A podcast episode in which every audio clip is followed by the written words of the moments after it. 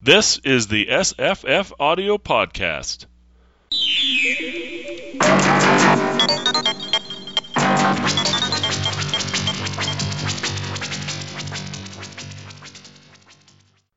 Today's podcast is a reading of The Turning Wheel by Philip K. Dick. It's read for us by Mike Vendetti. It runs 52 minutes, and we will be discussing it afterwards. The Turning Wheel by Philip K. Dick.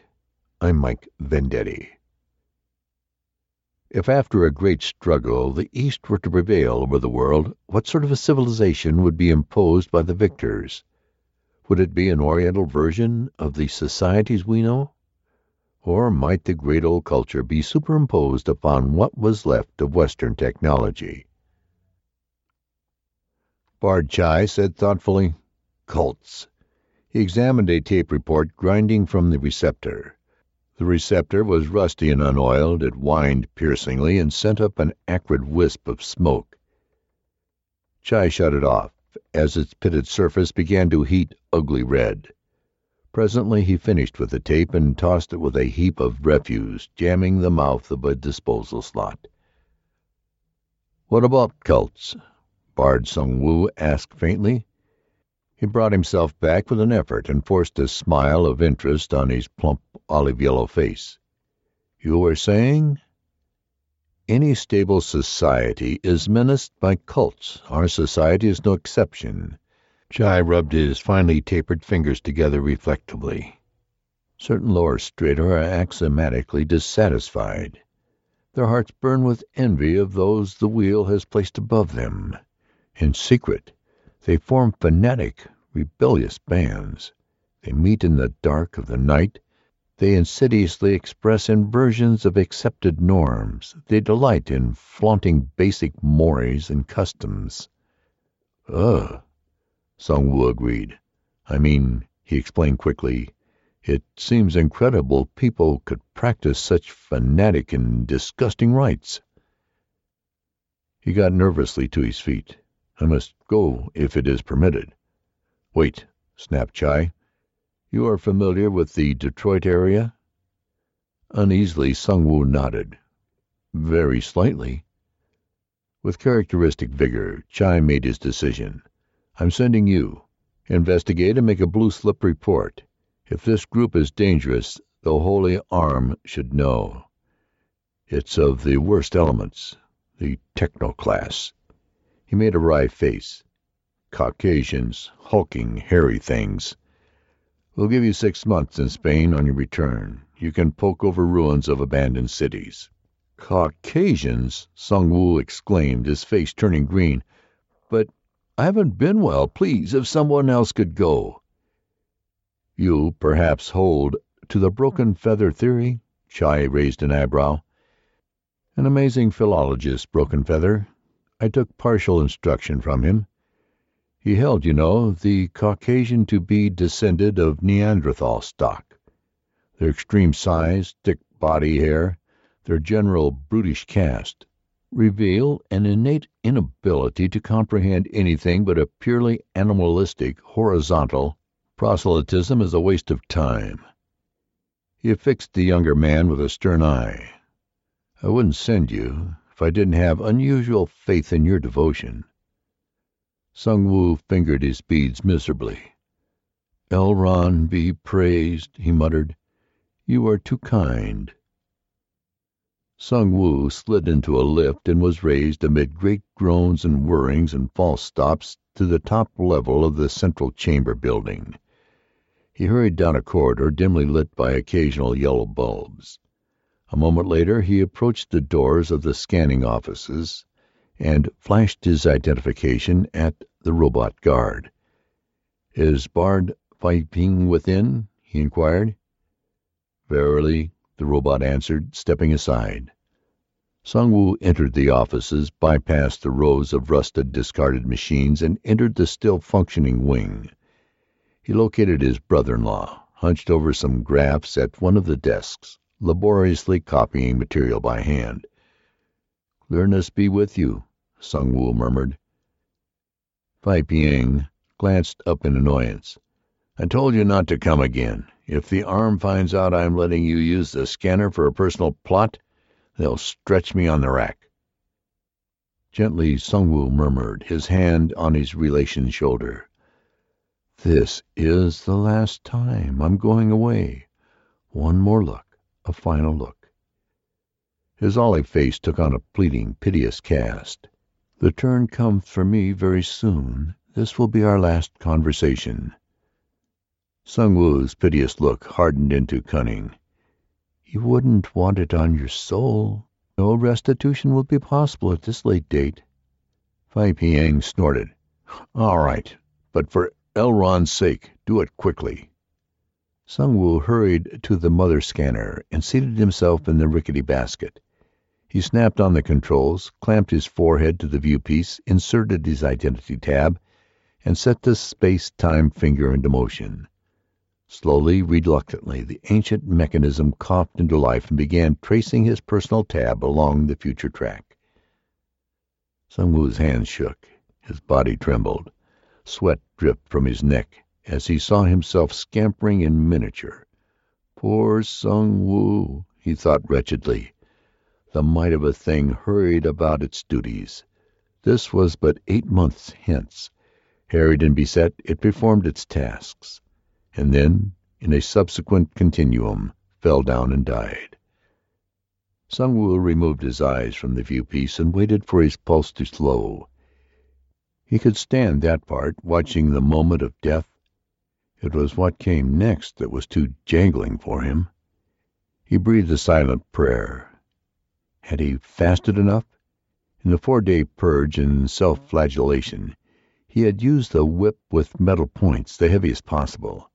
He had given away his money. He had smashed a lovely vase his mother had left him, a treasured heirloom, and had rolled in the filth and mud in the center of town. Hundreds have seen him. Now, surely, all this was enough. But time was so short. Faint courage stirring, he sat up and again put his eyes to the viewpiece. He was shaking with terror.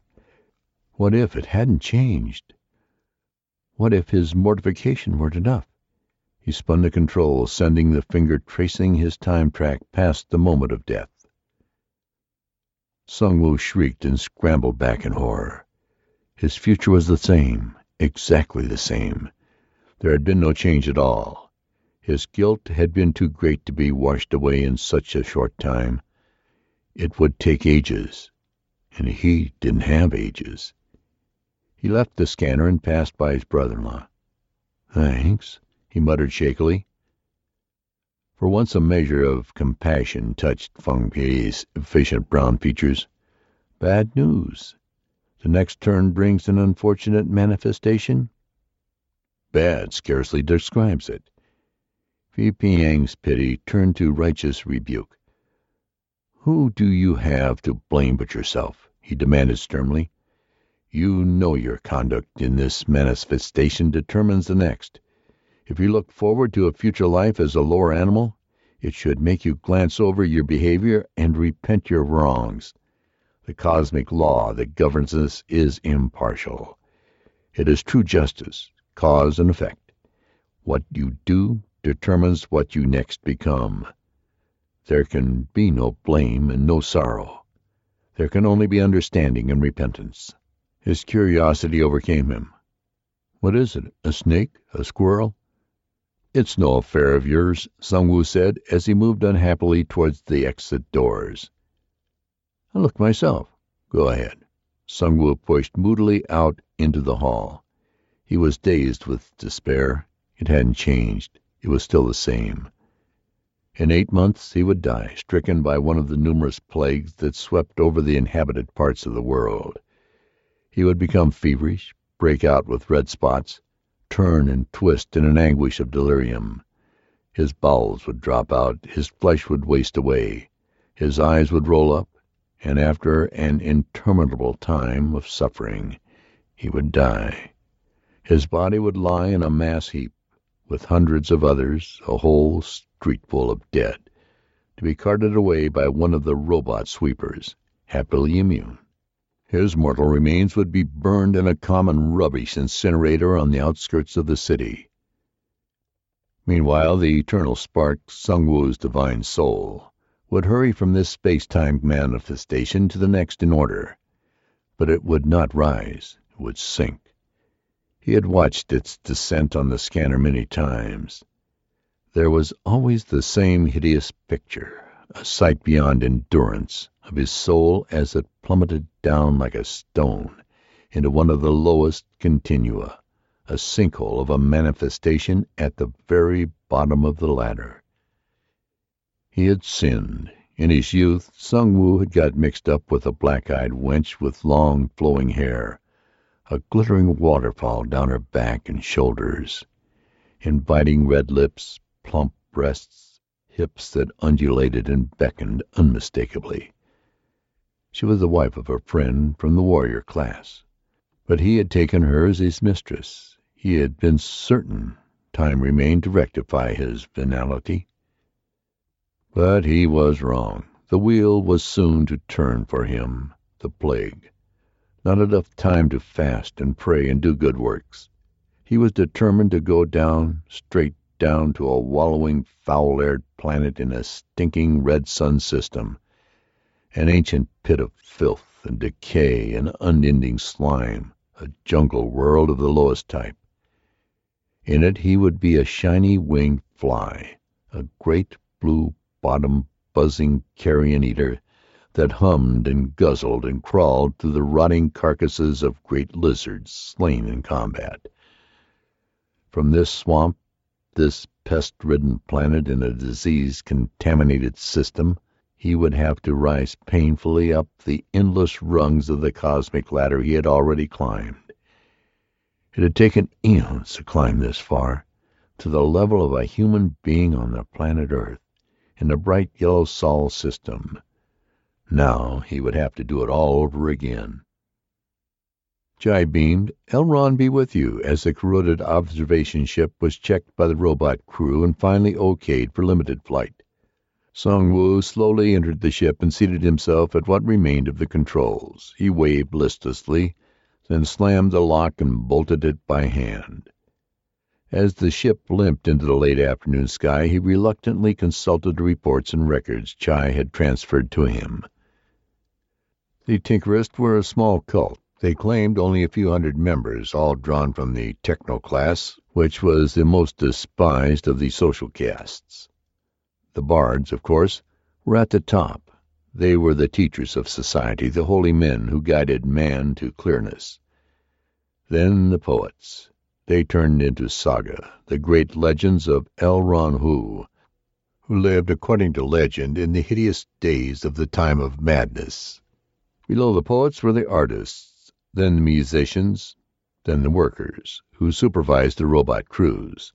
After them, the business men, the warriors, the farmers, and finally at the bottom, the technos. Most of the technos were Caucasians, immense white-skinned things, incredibly hairy like apes. The resemblance to the great apes was striking. Perhaps Broken Feather was right. Perhaps they did have Neanderthal blood and were outside the possibility of clearness. Sung Woo had always considered himself an anti-racist. He disliked those who maintained the Caucasians were a race apart. Extremists believed eternal damage would result to the species if the Caucasians were allowed to intermarry. In any case, the problem was academic. No decent, self-respecting woman of the higher classes, of Indian or Mongolian or Bantu stock, would allow themselves to be approached by a cauc. Below his ship the barren countryside spread out, ugly and bleak, great red spots that hadn't yet been overgrown, and slag surfaces were still visible, but by this time most ruins were covered by soil and crabgrass. He could see men and robots farming, villages, countless tiny brown circles in the green fields, occasional ruins of ancient cities, gaping sores like blind mouths, eternally open to the sky. They would never close, not now. Ahead was the Detroit area, named, so it ran, for some now forgotten spiritual leader. There were more villages here. Off to his left, the leaden surface of a body of water, a lake of some kind. Beyond that, Only Elron knew. No one went that far. There was no human life there, only wild animals and deformed things spawned from radiation infestations still lying heavy in the north. He dropped his ship down. An open field lay to his right. A robot farmer was plowing with a metal hook welded to its waist, a section torn off some discarded machine. It stopped dragging the hook and gazed up in amazement as Sung Woo landed the ship awkwardly and bumped to a halt. "Clearness be with you," the robot rasped obediently as Sung Woo climbed out. Sung Woo gathered up his bundle of reports and papers and stuffed them in a briefcase. He snapped the ship's lock and hurried off toward the ruins of the city. The robot went back to dragging the rusty metal hook through the hard ground, its pitted body bent double with the strain, working slowly, silently, uncomplaining. The little boy piped, "Whither, Bard?" As Sung Woo pushed wearily through the tangled debris and slag. He was a little black-faced Bantu in red rags sewed and patched together. He ran alongside Sung Woo like a puppy, leaping and bounding and grinning white-teethed. Sung Woo became immediately crafty. His intrigue with the black-haired girl had taught him elemental dodges and evasions. "My ship broke down," he answered cautiously. It was certainly common enough. It was the last ship still in operation at our field. The boy skipped and laughed and broke off bits of green weeds that grew along the trail. "I know somebody who can fix it," he cried carelessly. Sung Woo's pulse rate changed. "Oh?" he murmured, as if uninterested. "There are those around who practice the questionable art of repairing?" The boy nodded solemnly. "Technos?" Sung Woo pursued. "Are there many of them here, around those old ruins?" More black-faced boys and some little dark-eyed Bantu girls came scampering through the slag and ruins. "What's the matter with your ship?" one hollered at Woo. "Want to run?" They all ran and shouted ahead of him as he advanced slowly, an unusually wild bunch, completely undisciplined. They rolled and fought and tumbled and chased each other around madly. "How many of you," Sung demanded, "have taken your first instruction?" There was a sudden uneasy silence. The children looked at each other guiltily. None of them answered. "Good Elron!" Sung exclaimed in horror. "Are you all untaught?" Heads hung guiltily. "How do you expect to phase yourself with the cosmic will? How can you expect to know the divine plan? This is really too much." He pointed a plump finger at one of the boys. Are you constantly preparing yourself for the life to come? Are you constantly purging and purifying yourself? Do you deny yourself meat, sex, entertainment, financial gain, education, leisure? But it was obvious their unrestrained laughter and play proved they were still jangled, far from clear. And clearness is the only road by which a person can gain understanding of the eternal plan, the cosmic wheel which turns endlessly for all living things. Butterflies! Sung Woo snorted with disgust. You are no better than the beasts and birds of the field who take no heed of the morrow. You play in game for today, thinking tomorrow won't come like insects. But the thought of insects reminded him of the shiny winged, blue rumped fly creeping over a rotting lizard carcass, and Sung Woo's stomach did a flip flop. He forced it back in place and strode on toward the line of villages emerging ahead. Farmers were working the barren fields on all sides, a thin layer of soil over slag. A few limp wheat stalks waved, thin and emaciated. The ground was terrible, the worst he had seen. He could feel the metal under his feet. It was almost to the surface. Bent men and women watered their sickly crops with tin cans, old metal containers picked from the ruins. An ox was pulling a crude cart. In another field women were weeding by hand. All moved slowly, stupidly, victims of hookworm from the soil. They were all barefoot. The children hadn't picked it up yet, but they soon would. Sung Woo gazed up at the sky and gave thanks to Elron. Here suffering was unusually severe. Trials of exceptional vividness lay on every hand. These men and women were being tempered in a hot crucible. Their souls were probably purified to an astonishing degree. A baby lay in the shade beside a half dozing mother. Flies crawled over its eyes. Its mother breathed heavily, hoarsely, her mouth open. An unhealthy flush discolored her brown cheeks. Her belly bulged. She was already pregnant again. Another eternal soul to be raised from a lower level. Her great breasts sagged and wobbled as she stirred in her sleep, spilling out over a dirty wraparound. "Come here!" Sung Woo called sharply to the gang of black-faced children who followed along after him. "I'm going to talk to you." The children approached, eyes on the ground, and assembled in a silent circle around him. Sung Woo sat down, placed his brief case beside him, and folded his legs expertly under him in the traditional posture outlined by Elron in his seventh book of teachings. "I will ask you, and you will answer," Sung Woo stated. "You know the basic catechisms?" He peered sharply around. "Who knows the basic catechisms?" One or two hands went up. Most of the children looked away unhappily. "First," snapped Sung Woo, "who are you? You are a minute fragment of the cosmic plan. Second, what are you? A mere speck in a system so vast as to be beyond comprehension. Third, what is the way to life? to fulfill what is required by the cosmic forces. Fourth, where are you? On one step of the cosmic ladder. Fifth, where have you been? Through endless steps, each turn of the wheel advances or depresses you. Sixth, what determines your direction at the next turn? Your conduct in this manifestation. Seventh, what is right conduct? submitting yourself to the eternal forces, the cosmic elements that make up the divine plan. What is the significance of suffering? To purify the soul. Ninth, what is the significance of death? To release the person from this manifestation so he may rise to a new rung of the ladder. Tenth.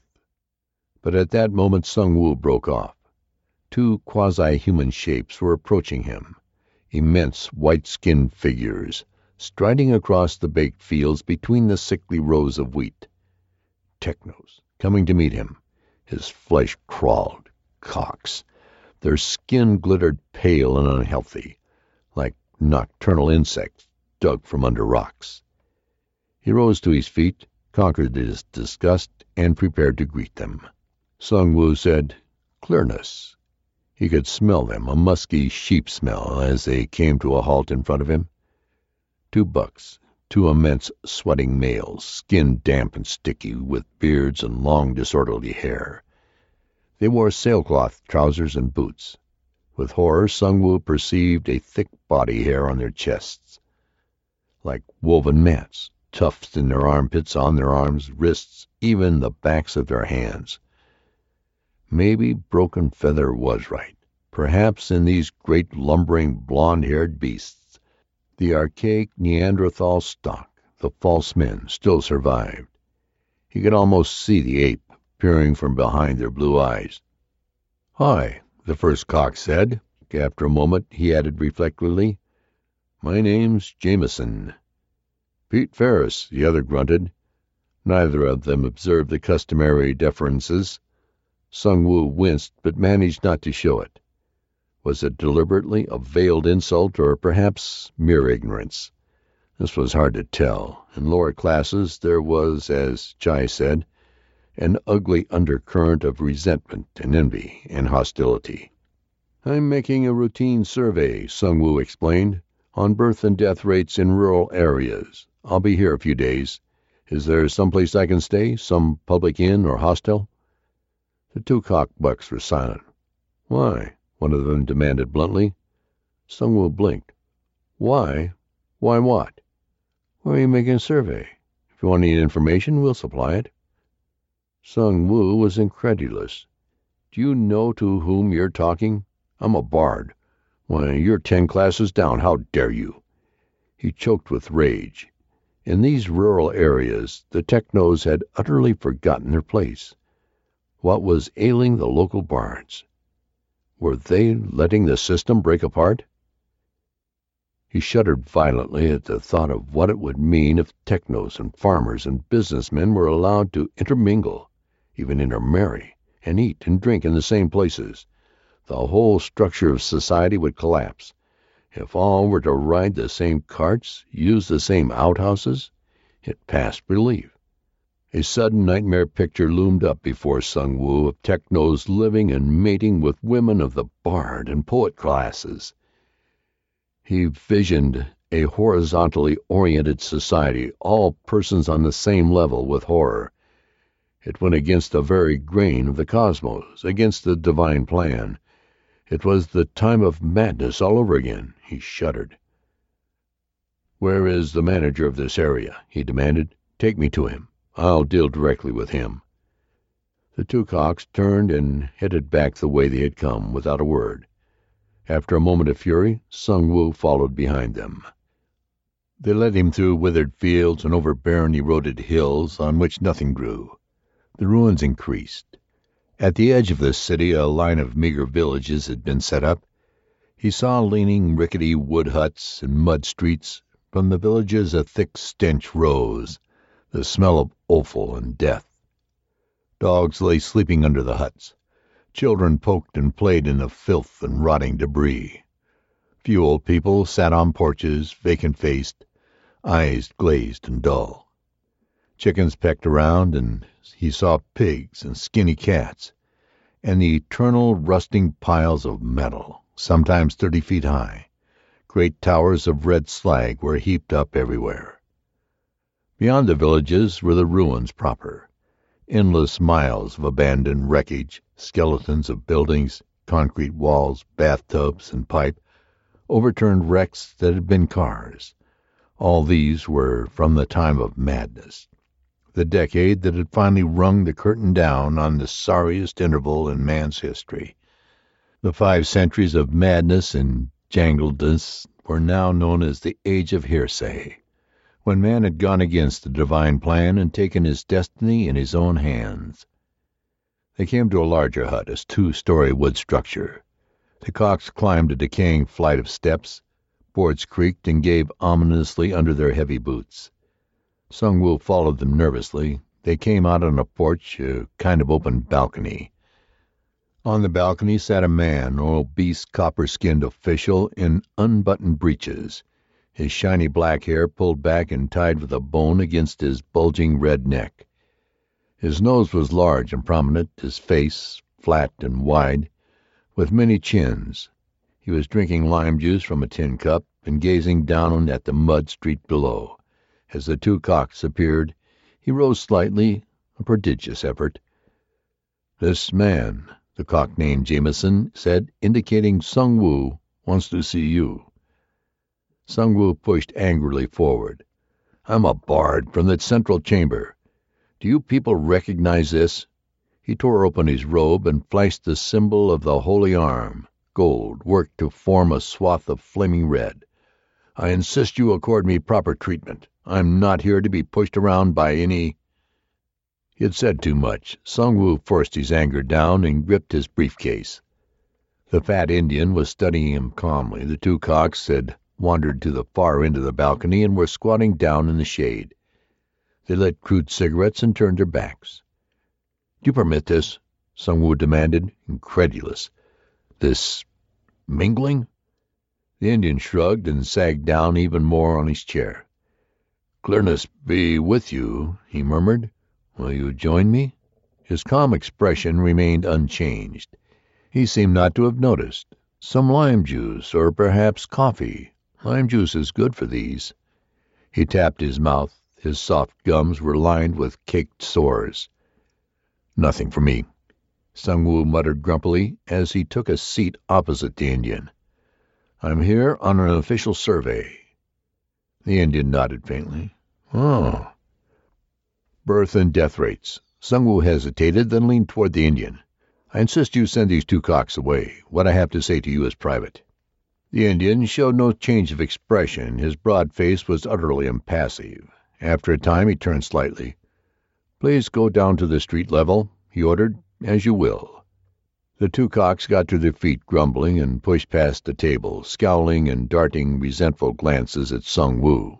One of them hawked and elaborately spat over the railing, an obvious insult. "Insolence!" Sung Woo choked. "How can you allow it? Did you see them? By Elron, it's beyond belief." The Indian shrugged indifferently and belched. "All men are brothers on the wheel. Didn't Elron himself teach that, when he was on earth?" "Of course, but "Are not even these men our brothers?" "Naturally," Sung Woo answered haughtily. "But they must know their place. They're an insignificant class. In the rare events some object wants fixing, they're called. But in the last year I do not recall a single incident when it was deemed advisable to repair anything. The need of such a class diminishes yearly. Eventually such a class and the elements composing it "You perhaps advocate sterilization?" the Indian inquired, heavy lidded and sly. "I advocate something. The lower classes reproduce like rabbits, spawning all the time, much faster than we bards. I always see some swollen up cauc woman, but hardly a single bard is born these days. The lower classes must fornicate constantly." "That's about all that's left them," the Indian murmured mildly. He sipped a little lime juice. "You should try to be more tolerant." "Tolerant? I have nothing against them as long as they "It is said the Indian continued softly, that Elron Hoo himself was a cauc. Sung Woo spluttered indignantly and started to rejoin, but the hot words stuck fast in his mouth. Down the mud street something was coming. Sung Woo demanded, "What is that?" He leaped up excitedly and hurried to the railing. A slow procession was advancing with solemn step. As if at a signal, men and women poured from their rickety huts and excitedly lined the street to watch. Sung Woo was transfixed as the procession neared. His senses reeled. More and more men and women were collecting each moment. There seemed to be hundreds of them. They were a dense, murmuring mob, packed tight, swaying back and forth, faces avid. A historical moan passed through them, a great wind that stirred them like leaves of a tree. They were a single, collective whole, a vast primitive organism, held ecstatic and hypnotized by the approaching column.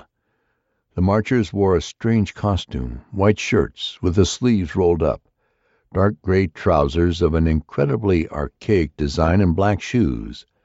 All were dressed exactly alike. They formed a dazzling double line of white shirts, gray trousers, marching calmly and solemnly, faces up nostrils flared, jaws stern. A glazed fanaticism stamped each man and woman, such a ruthless expression that Sung Woo shrank back in terror. On and on they came, figures of grim stone in their primordial white shirts and gray trousers, a frightening breath from the past. Their heels struck the ground in a dull, harsh beat that reverberated among the rickety huts. The dogs woke. The children began to wail. The chickens flew squawking. "Elron!" Sung cried. "What's happening?" The marchers carried strange symbolic implements, ritualistic images with esoteric meaning that of necessity escaped Sung. These were tubes and poles and shiny webs of what looked like metal. Metal. But it was not rusty. It was shiny and bright. He was stunned. They looked new. The procession passed directly below. After the marchers came a huge rumbling cart. On it was mounted an obvious fertility symbol, a corkscrew bore as long as a tree. It jutted from a square cube of gleaming metal. As the cart moved forward, the bore lifted and fell. After the cart came more marchers, also grim faced, eyes glassy, loaded down with pipes and tubes and armfuls of glittering equipment. They passed on, and then the street was filled by surging throngs of awed men and women, who followed after them, utterly dazed. And then came children and barking dogs. The last marcher carried a pennant that fluttered above her as she strode along, a tall pole hugged tight to her chest. At the top the bright pennant fluttered boldly. Sung Woo made its marking out, and for a moment consciousness left him. There it was directly below. It had passed under his very nose on the open for all to see, unconcealed. The pennant had a great T emblazoned on it. They he began, but the obese Indian cut him off. The tinkerists, he rumbled, and sipped his lime juice. Sung Woo grabbed up his brief case and scrambled toward the stairs. At the bottom the two hulking caucs were already moving into motion. The Indian signaled quickly to them. "Here." They started grimly up, little blue eyes, mean, red rimmed, and cold as stone. Under their pelts their bulging muscles rippled. Sung Woo fumbled in his cloak. His shiver gun came out. He squeezed the release and directed it toward the two caucs. But nothing happened. The gun had stopped functioning. He shook it wildly. Flakes of rust and dried insulation fluttered from it. It was useless, worn out. He tossed it away and then, with the resolve of depression, jumped through the railing. He and a torrent of rotten wood cascaded to the street. He hit, rolled, struck his head against a corner of a hut, and shakily pulled himself to his feet. He ran. Behind him the two caucs pushed after him. Through the throngs of men and women milling aimlessly along, occasionally he glimpsed their white perspiring faces. He turned a corner, raced between shabby huts, leaped over a sewage ditch, climbed heaps of sagging debris, slipping and rolled, and at last lay gasping behind a tree, his brief case still clutched. Caucs were nowhere in sight. He had evaded them. For the moment he was safe. He peered around. Which way was his ship? He shielded his eyes against the late afternoon sun until he managed to make out its bent tubular outline. It was far off to his right, barely visible in a dying glare that hung gloomily across the sky. Sung Woo got unsteadily to his feet and began walking cautiously in that direction. It was a terrible spot. The whole region was pro Tinkerist, even the chamber appointed manager. And it wasn't along class lines. The cult had knifed to the top level. And it wasn't just Caucs anymore. He couldn't count on Bantu or Mongolian or Indian. Not in this area. An entire countryside was hostile, and lying in wait for him.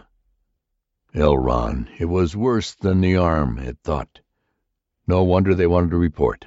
A whole area had swung over to a fanatic cult, a violent extremist group of heretics teaching a most diabolical doctrine. He shuddered and kept on, avoiding contact with the farmers in their fields, both human and robot. He increased his pace as alarm and horror pushed him suddenly faster. If the thing were to spread, if it were to hit a sizable portion of mankind, it might bring back the time of madness. The ship was taken. Three or four immense caucs stood lounging around it, cigarettes dangling from their slack mouths, white-faced and hairy. Stunned, Sung Woo moved back down the hillside, prickles of despair numbing him. The ship was lost. They had got there ahead of him. What was he supposed to do now? It was almost evening. He'd have to walk fifty miles through the darkness over unfamiliar hostile ground to reach the next inhabited area. The sun was already beginning to set, the air turning cool, and in addition he was sopping wet with filth and slimy water. He had slipped in the gloom and fallen in a sewage ditch. He retraced his steps, mind blank. What could he do? He was helpless.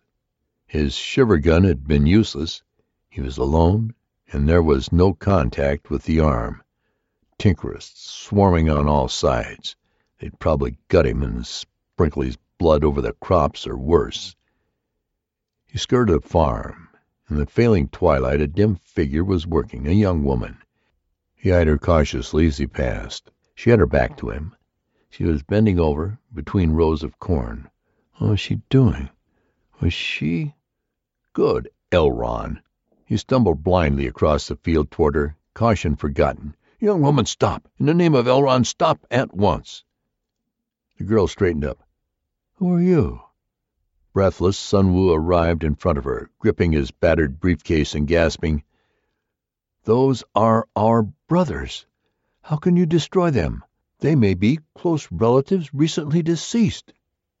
He struck out and knocked a jar from her hand. It hit the ground, and the imprisoned beetles scurried off in all directions. The girl's cheeks flushed with anger.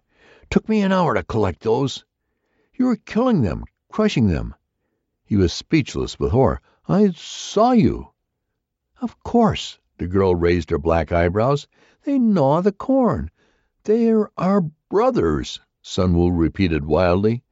Of course they gnaw the corn, because of certain sins committed. The cosmic forces have... He broke off, appalled. Don't you know? You've never been told? The girl was perhaps sixteen. In the fading light she was a small, slender figure, the empty jar in one hand, a rock in the other. A tide of black hair tumbled down her neck. Her eyes were large and luminous, her lips full and deep red, her skin a smooth copper brown. Polynesian, probably. He caught a glimpse of firm brown breasts as she bent to grab a beetle that had landed on its back. The sight made his pulse race. In a flash he was back three years. What's your name? he asked kindly. Freha. How old are you? Seventeen. I'm a bard. Have you ever spoken to a bard before? No, the girl murmured. I don't think so. She was almost invisible in the darkness. Sung Woo could scarcely see her, but what he saw sent his heart into an agony of paroxysms. The same cloud of black hair, the same deep red lips, this girl was younger, of course, a mere child, and from the farmer class at that. But she had Louis' figure, and in time she'd ripen, probably in a matter of months.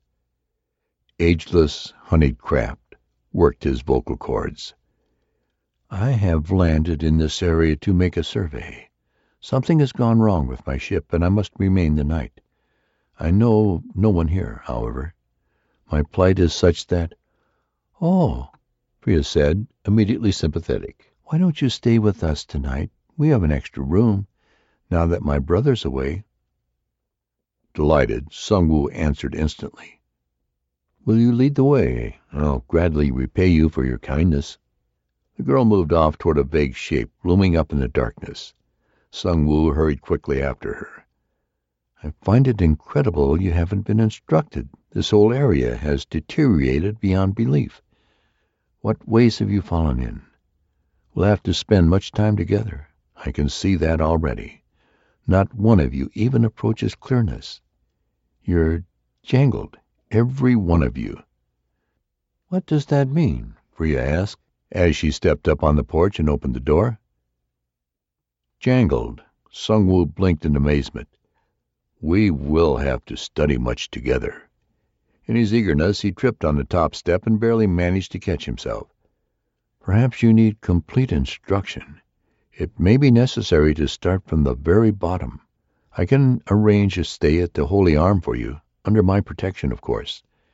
Jangled means out of harmony with the cosmic elements. How can you live this way?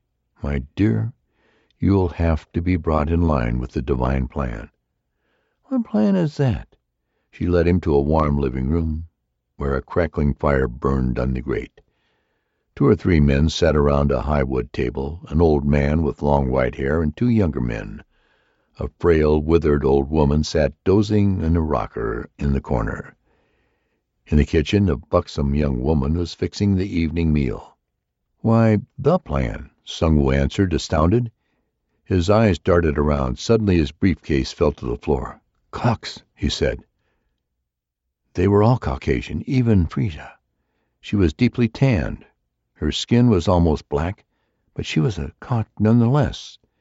He recalled Caucs in the sun turned dark, sometimes even darker than Mongolians. The girl had tossed her work robe over a door hook. In her household shorts her thighs were as white as milk. And the old man and woman. "This is my grandfather," Frida said, indicating the old man. "Benjamin Tinker." Under the watchful eyes of the two younger Tinkers, Sung Woo was washed and scrubbed, given clean clothes, and then fed. He only ate a little. He didn't feel very well. I can't understand it, he muttered as he listlessly pushed his plate away.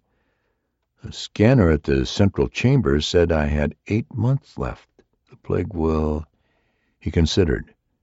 But it can always change. The scanner goes on prediction, not certainty. Multiple possibilities, free will, any overt act of sufficient significance. Ben Tinker laughed. You want to stay alive? Of course, Sung Woo muttered indignantly. They all laughed, even Frida and the old woman in her shawl, snow white hair and mild blue eyes. They were the first cauc women he had ever seen. They weren't big and lumbering like the male caucs. They didn't seem to have the same bestial characteristics. The two young cauc bucks looked pretty tough, though. They and their father were poring over an elaborate series of papers and reports spread out on the dinner table among the empty plates. This area, Ben Tinker murmured, Pipes should go here, and here. Water's the main need. Before the next crop goes in, we'll dump a few hundred pounds of artificial fertilizers and plow it in. Power plows should be ready then. After that, one of the tow-headed sons asked, then spraying. If we don't have the nicotine sprays, we'll have to try the copper dusting again. I prefer the spray, but we're still behind on production. The Boers dug us up some good storage caverns, though. It ought to start picking up. And here, a son said, there's going to be need of training. A lot of mosquito breeding going on.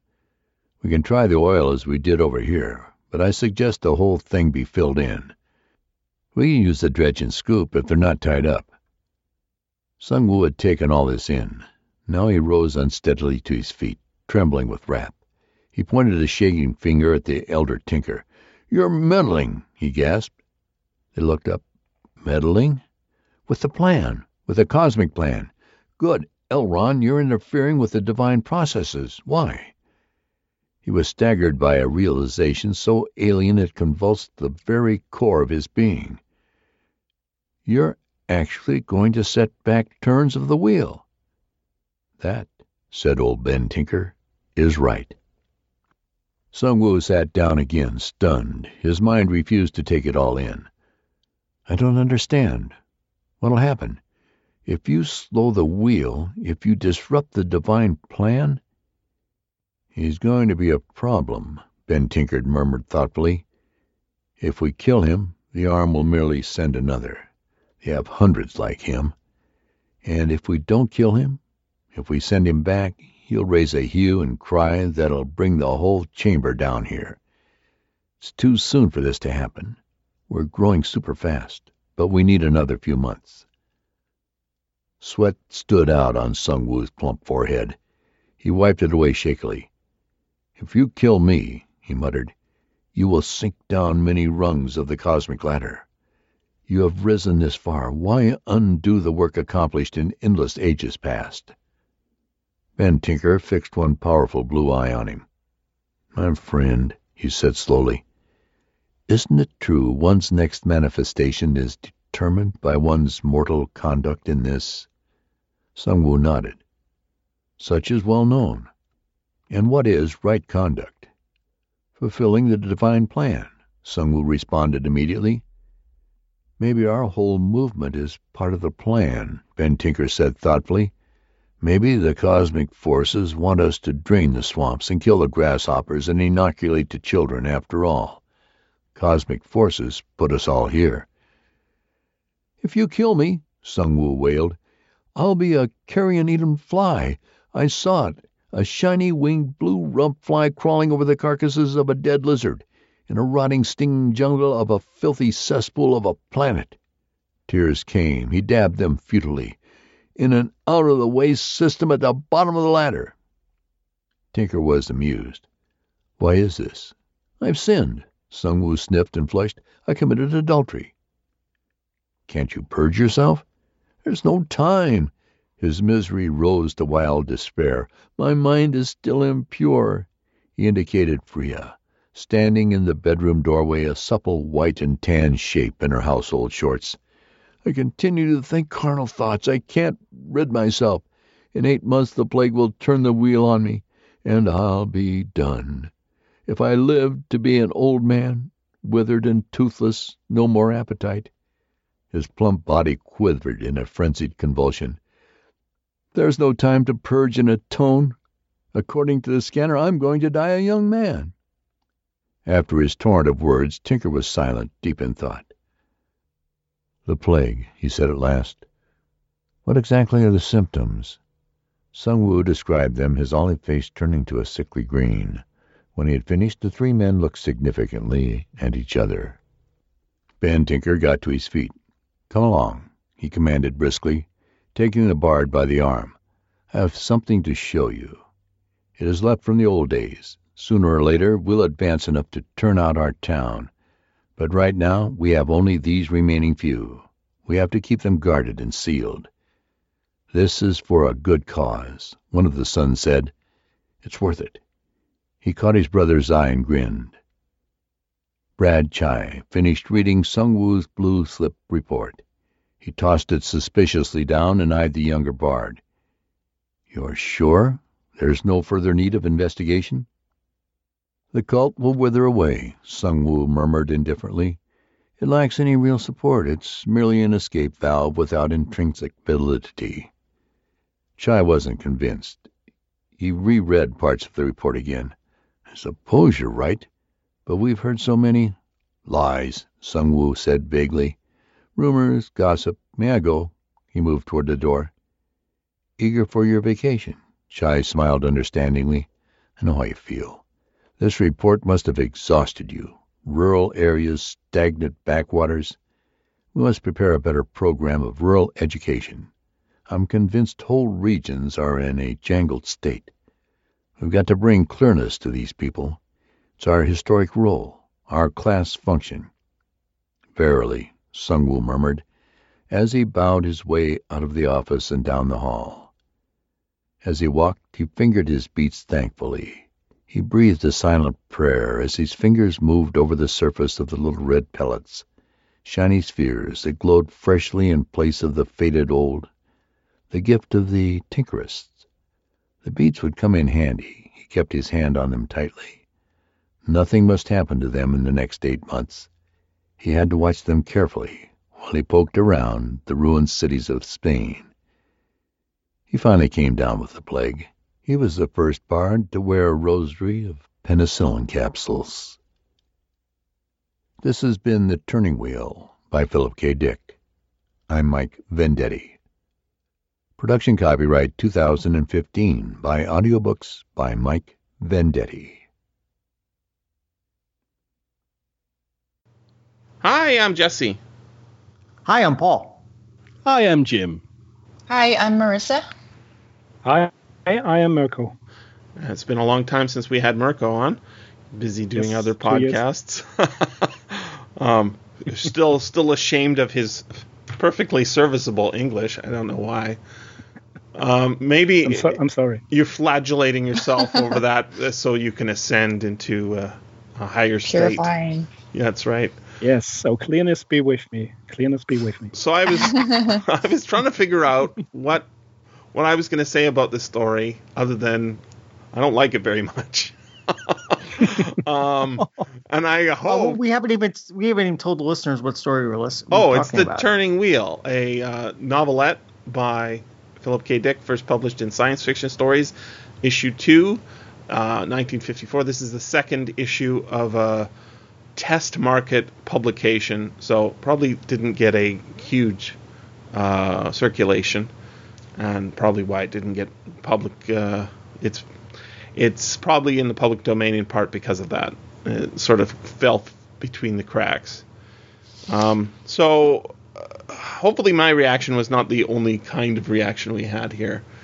Uh, Paul, what did you what did you I what's enjoy, your take? I I enjoyed it a lot because I headcanoned to myself that this is the far future of Faith of Our Fathers.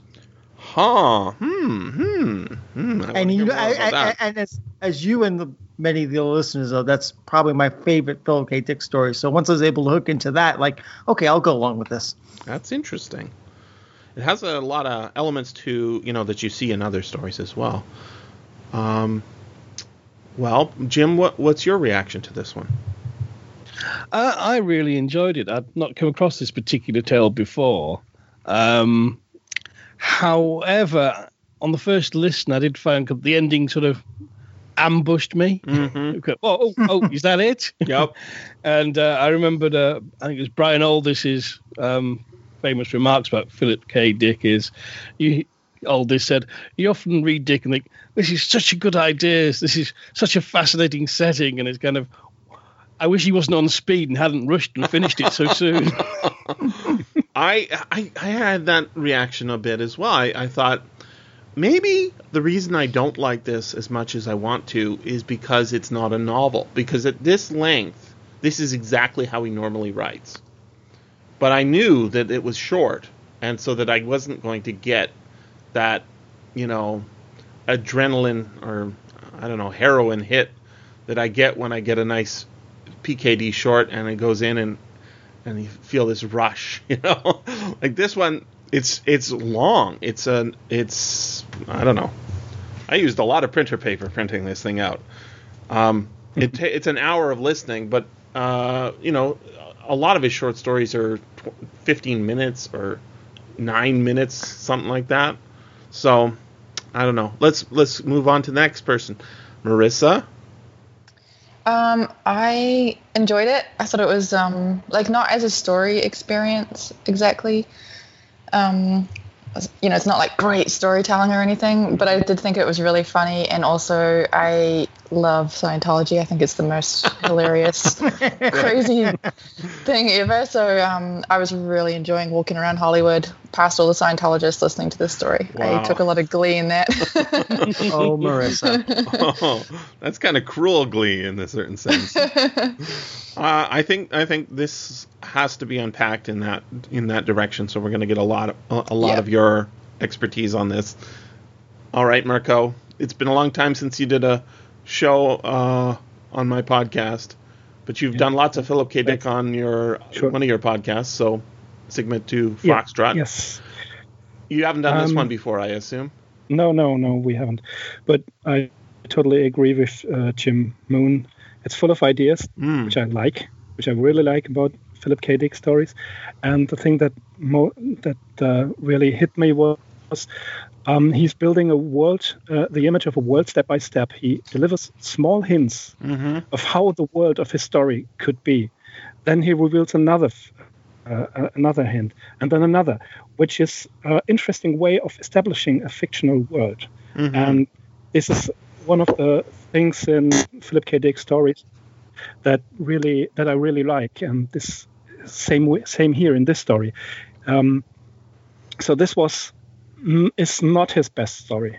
We can, No. we cannot say it. I don't think anybody But, would. uh, I don't think anybody could No, would no. think that. no, no, really not. But he was. Uh, it was written 1953. So Mhm. in this year he uh, had 30 stories stories published already, and the years before he established himself as a science fiction writer.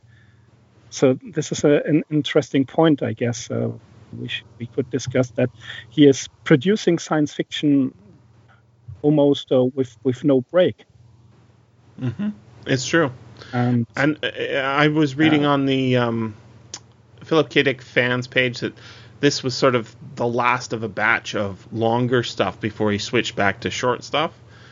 Um, And I, there are a number of his stories from this period that I, I'm just baffled by, and I think that's kind of how I feel about this. I'm not sure if he knows what he's doing in this length. It might be that this this length just allows him to make more money, which uh, is possible. But I, I think he's really pointing to something, and I'm not sure he knows what he's pointing to. But it's, I mean, the plot of this is other than just a showcase of the world, seems pretty small. There's a, uh, a governing council for the Earth, uh, and they are concerned, so they send an agent. The agent goes there, gets uh, sort of reverses the situation. What are we supposed to make of the ending? Uh, for not just for our protagonist, but for the world. Is this the start of a another turn of the wheel? Is that what it means? I think so. I I really think that the point of this story is the old order is falling apart and our our protagonist's choices are going to accelerate that decline because because at the end he, he basically tells lies about the strength and dangerousness of the quote unquote cult so that they will continue to grow and spread and he can go off on his vacation and he will not die in eight months because he's got penicillin. Hurrah! Yeah, I, I saw it as a um, as a return to um, reality, like not a turning of the wheel, but Yeah. that the world has just been overcome by this cult and like false beliefs and these weird electronic devices that supposedly show you what you're going to be in the next world. Um, and that yeah, he's kind of waking up at the end, and Yeah. So uh, Undercutting. is the religion real? Because yeah, I'm not sure. I would say that that you know the the tech tech what are they called technists Techno. Tinkerist. tinkerists Ah, that's right. Tinkerists. named after a guy named Tinker right Ben Tinker um, the tinkerists are not actually a religion at all right Yeah. they they have a parade Yes. but the parade is sort of just in reaction to it's like a I don't know a secular meeting or something like that. Like we're proud of all this shit we made. Look at us. We're sort of consumerist. So I'm not sure if he's if he's sa- he's he's maybe take taken on too much in such such a short story because this is both a racist and anti-racist story. He's also sort of reflecting on I, I think his own I don't know awkwardness in his own body, given that PKD was a was a cauc himself. Um, I I think there's a lot of that going on in here, but uh, there's also you know he has a spiritual yearning, or at least a spiritual interest, or at least a interest in the numinous. Um, But he also was a repairman, right? So I, I, I think there. I used it uh, probably on the last podcast too, but it, ambivalence is, is what I ca- came away from this story with, other than a nice visit to a uh, another crapsack future post-apocalyptic dystopia where everything got nuked at some point, right? That must be that must be the history. Um, it's also a yellow peril story, right? Um, uh, where uh, the entire social uh, structure as we know it, I guess, in the 1950s, where um, whites are on the top, uh, blacks are on the bottom, uh, I don't know, Indians in the middle, and Asians uh, somewhere, right? It's all inverted. Now caucs are on the bottom, and Indians are ascendant, and like what what's all that mean? What, what's he saying with that? I'm not sure.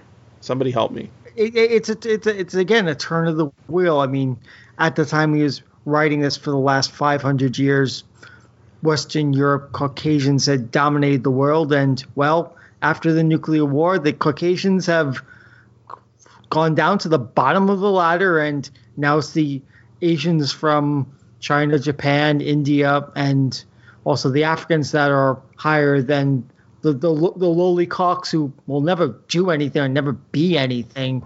They're just nothing. And they always will be. At least that's what the social order seems to suggest. But it's really just. It, I mean, this this the novel's all about turnings of the wheel and about about the rotations of karma, be it in his life, be, be it social so, social structures or global for that matter. So it's all it's all circles within circles in this story. I don't think I don't know if he was consciously writing it that way, but that's the way it comes off to me. It's just it's like a increasingly larger set of circles from the personal to the fate of the world. There's a lot. There's a lot of humor in here. Maybe Marissa can help us out um, uh, on the on the um, religious aspects. I, I was more amused by just um, the Philip K. Dick stand-in character who is always looking at ladies. Listen to this. This Oh, is yeah. on page I'm an adulterer. Yeah. My mind is still impure, he indicated Frisia, standing in the bedroom doorway, a supple white and tan shape in her household shorts. I continue to think carnal thoughts. I can't rid myself. In eight months, the plague will turn the wheel on me, and I'll be done. So, he he he he thinks that you know he needs to go and flagellate himself, deny himself access. What? It's a list of things you're supposed to do: deny yourself access to entertainment, to education, Oh to yeah. food, To meet. To yeah. meet. Yeah. of course. I mean, you don't want to eat your fellow uh, brothers. Whip yourself some more. Um, and then he laments the fact that his his uh, bardly class, which apparently you're born into, um, is uh, is population declining. This is uh, this is some sort of satire, right? Yeah, for But sure. Is it? It's not really making fun of Scientology yet. Scientology is just being born at this point, isn't it? No, I think it's definitely making fun of Scientology. It's it's I so think it's- young at 1954. Yeah. Yeah, I think it had already been founded even. Like it wasn't I think Wow. Elron had come up with the ideas. Well, yeah, I, I, I Years think he earlier, just just founded it though. Like, Yeah. He, So he's he probably published, written He published do you know- Dianetics at 1950. yeah. yeah, Yeah. so three three years later, uh, and, and he also there's a poke at him saying uh, in his seventh book, right, on the subject. so I think there was at least two major Scientology books, isn't that right? Dianetics and then another one. Mm, I'm not sure of the other one. Okay, maybe m- m- I think maybe Dianetics also came out in two different um, editions. Um, Philip K. Dick was a huge fan of A.E. Van Vogt, um, and A.E. Van Vogt was apparently quite taken with Dianetics as it was being published in, uh, as, as was um, what's his name, uh, editor of Astounding John Campbell John Campbell. at first, yeah. Anyways, um, and it, So- it, I, I think there must be something about because it. I don't know anything about di- Dianetics uh, as a as it relates to science fiction, but there's not much science in it, right? And Dianetics. Uh, well, yeah, in Scientology in Dianetics, it, No, it it's sorta more like uses the self-help. language of it, but it's Yeah. not actually. It, Yeah, it's more like um self-helpy, like kind of, uh, almost like therapy, kind of yeah, it's like a replacement for therapy. yeah, it's it's psychotherapy for the afflicted, right? Mm-hmm. Um, but made up, Mm-hmm. um, as opposed to whatever else, you know, I don't know, uh, regular psychotherapy, which are also sort of made up, but has a lot of trial and error behind it uh, over what uh, hundred years or so previous. Um, d- do we know if he like went to a Scientology meeting and then this was the reaction? Did, w- did that ever show up in one of the biographies? Uh, no. Um, I read Lawrence Sutin's work, Mm-hmm. Divine Invasions, and uh, um, L. Robin Hubbard isn't mentioned there, as well as in the exegesis. There is no mention of uh, Scientology or Scientology Yeah, I- ideas. he might have just read Dianetics and just been like, "Here we go." I think that's very likely. yeah. Um, Did you guys catch the the name by the way? Because I didn't catch this when I was listening to it, but What's that? um, Oh, yeah. so the Elron Hoo, Mm-hmm. um, who is a bard, Mm-hmm. Elron Hoo. L. Ron bard. Hubbard. Yeah. I, I did smirk when uh, that, that line came up and the penny dropped. I thought, ah. Yeah, I listened to the whole thing first, and then I was Mm. like, "Oh, I get it." It's cute. it's cute. So Mm. he's, yeah, he's talking about clearness and all these books. So he's clearly poking at Scientology and not in a fun way. So what did he have a negative experience reading Dianetics? I I mean, if it didn't show up in the biographies, That's very possible. Yeah. I think Dianetics is um, pretty crazy. And it's in the it's in the area too, right? So this is where California is where it started. It's where Yep. it started spreading Yeah. out. He he's right in the center of it. So um, I'm curious if Well, there was the. a- Um, go for it. sorry, I was just going to say I'm curious if the e-meters were invented I think they must have or. been. Yeah, because it seems See? like this electronic device that they're looking into. the scanner. might- yeah. Yeah. oh, yeah. What were you gonna say, Jim? Um, Well, I know there was a, there's a famous apocryphal story that did the rounds about L. Ron Hubbard, because I mean he was a science fiction writer of sorts in his Yeah. earlier days. Pulp Uh, and writer. apparently he, he really wanted to uh, get pally with uh, Aleister Crowley, and Crowley had a dim view of Hubbard and refused to meet him. And apparently, not long afterwards, uh, there's a, an apocryphal story that Hubbard claimed in about, well, if Crowley won't let me join his religion, I'll start my own. Hmm. I, I, And I, I said, I wouldn't. There's yeah, I've, I've heard Okay. I've heard a different apocryphal story about why he founded uh, Dianet, Dianetics and Scientology. Basically, that basically that that's the easiest way to make money. The apocryphal story is he talked to Robert Heinlein about that, and that's why he came up with came up with the whole idea just to make basically to become rich. And Yes, and he said uh, after uh, um, Harlan Ellison told that at a meeting of science fiction authors in New York, Hubbard was complaining right about this bad payment for his literary work, and Lester Del Rey made the joke and suggested him to found a religion. Ah, if you want to make money, This was this was um, yeah, I read that in a Scientific American, by, uh, in an article by Michael Shermer.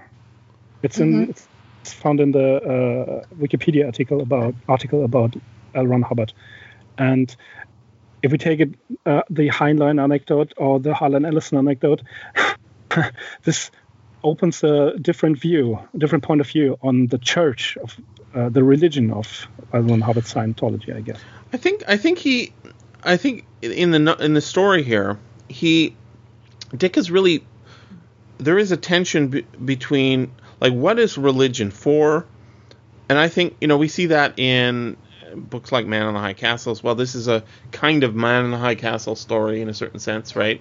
Um, it's set in an alternate universe in a certain sense. Uh, I know it's probably supposed to be set in the future, um, but it's where you know the Asians won, right, and the Africans won, and even the Caucs uh, of Detroit are being ruled over by an Indian, not like a local, you know, First Nations Indian, but an Indian from India who is like sort of the colonial governor or something there.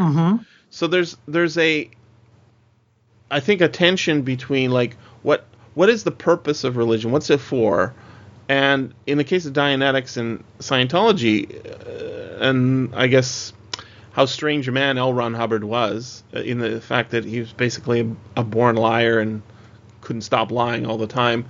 In a certain sense, he's uh, this is a kind of a strange comparison, but in a certain sense, he has the a similar mentality to Trump, in that he's incredibly smart in a certain way, um, but he's also completely different from most people, and eh, unlike Trump, he seems to probably have suffered from a serious mental illness at, at least some point, right? His his pathological lying was not as convincing somehow to uh, most people for a lot of his life, and then suddenly it was when he figured out a system that could perhaps he thought at least help him, and he managed to persuade a lot of other people that it could help them, and that I mean, I think this is the appeal of any religion, really. Why does Scientology work at all?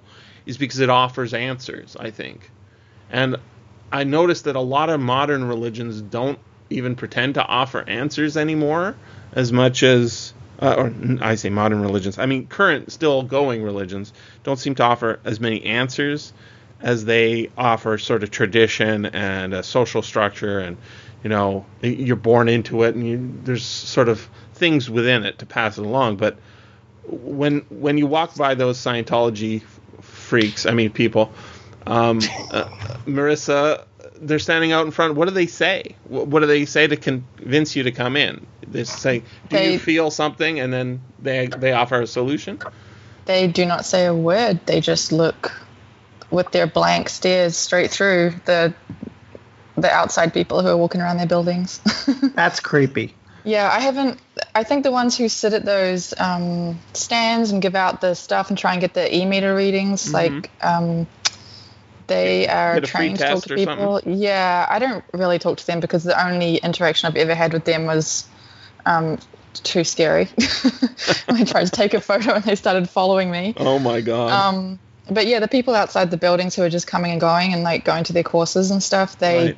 they just literally don't interact or even really make eye contact. Yeah.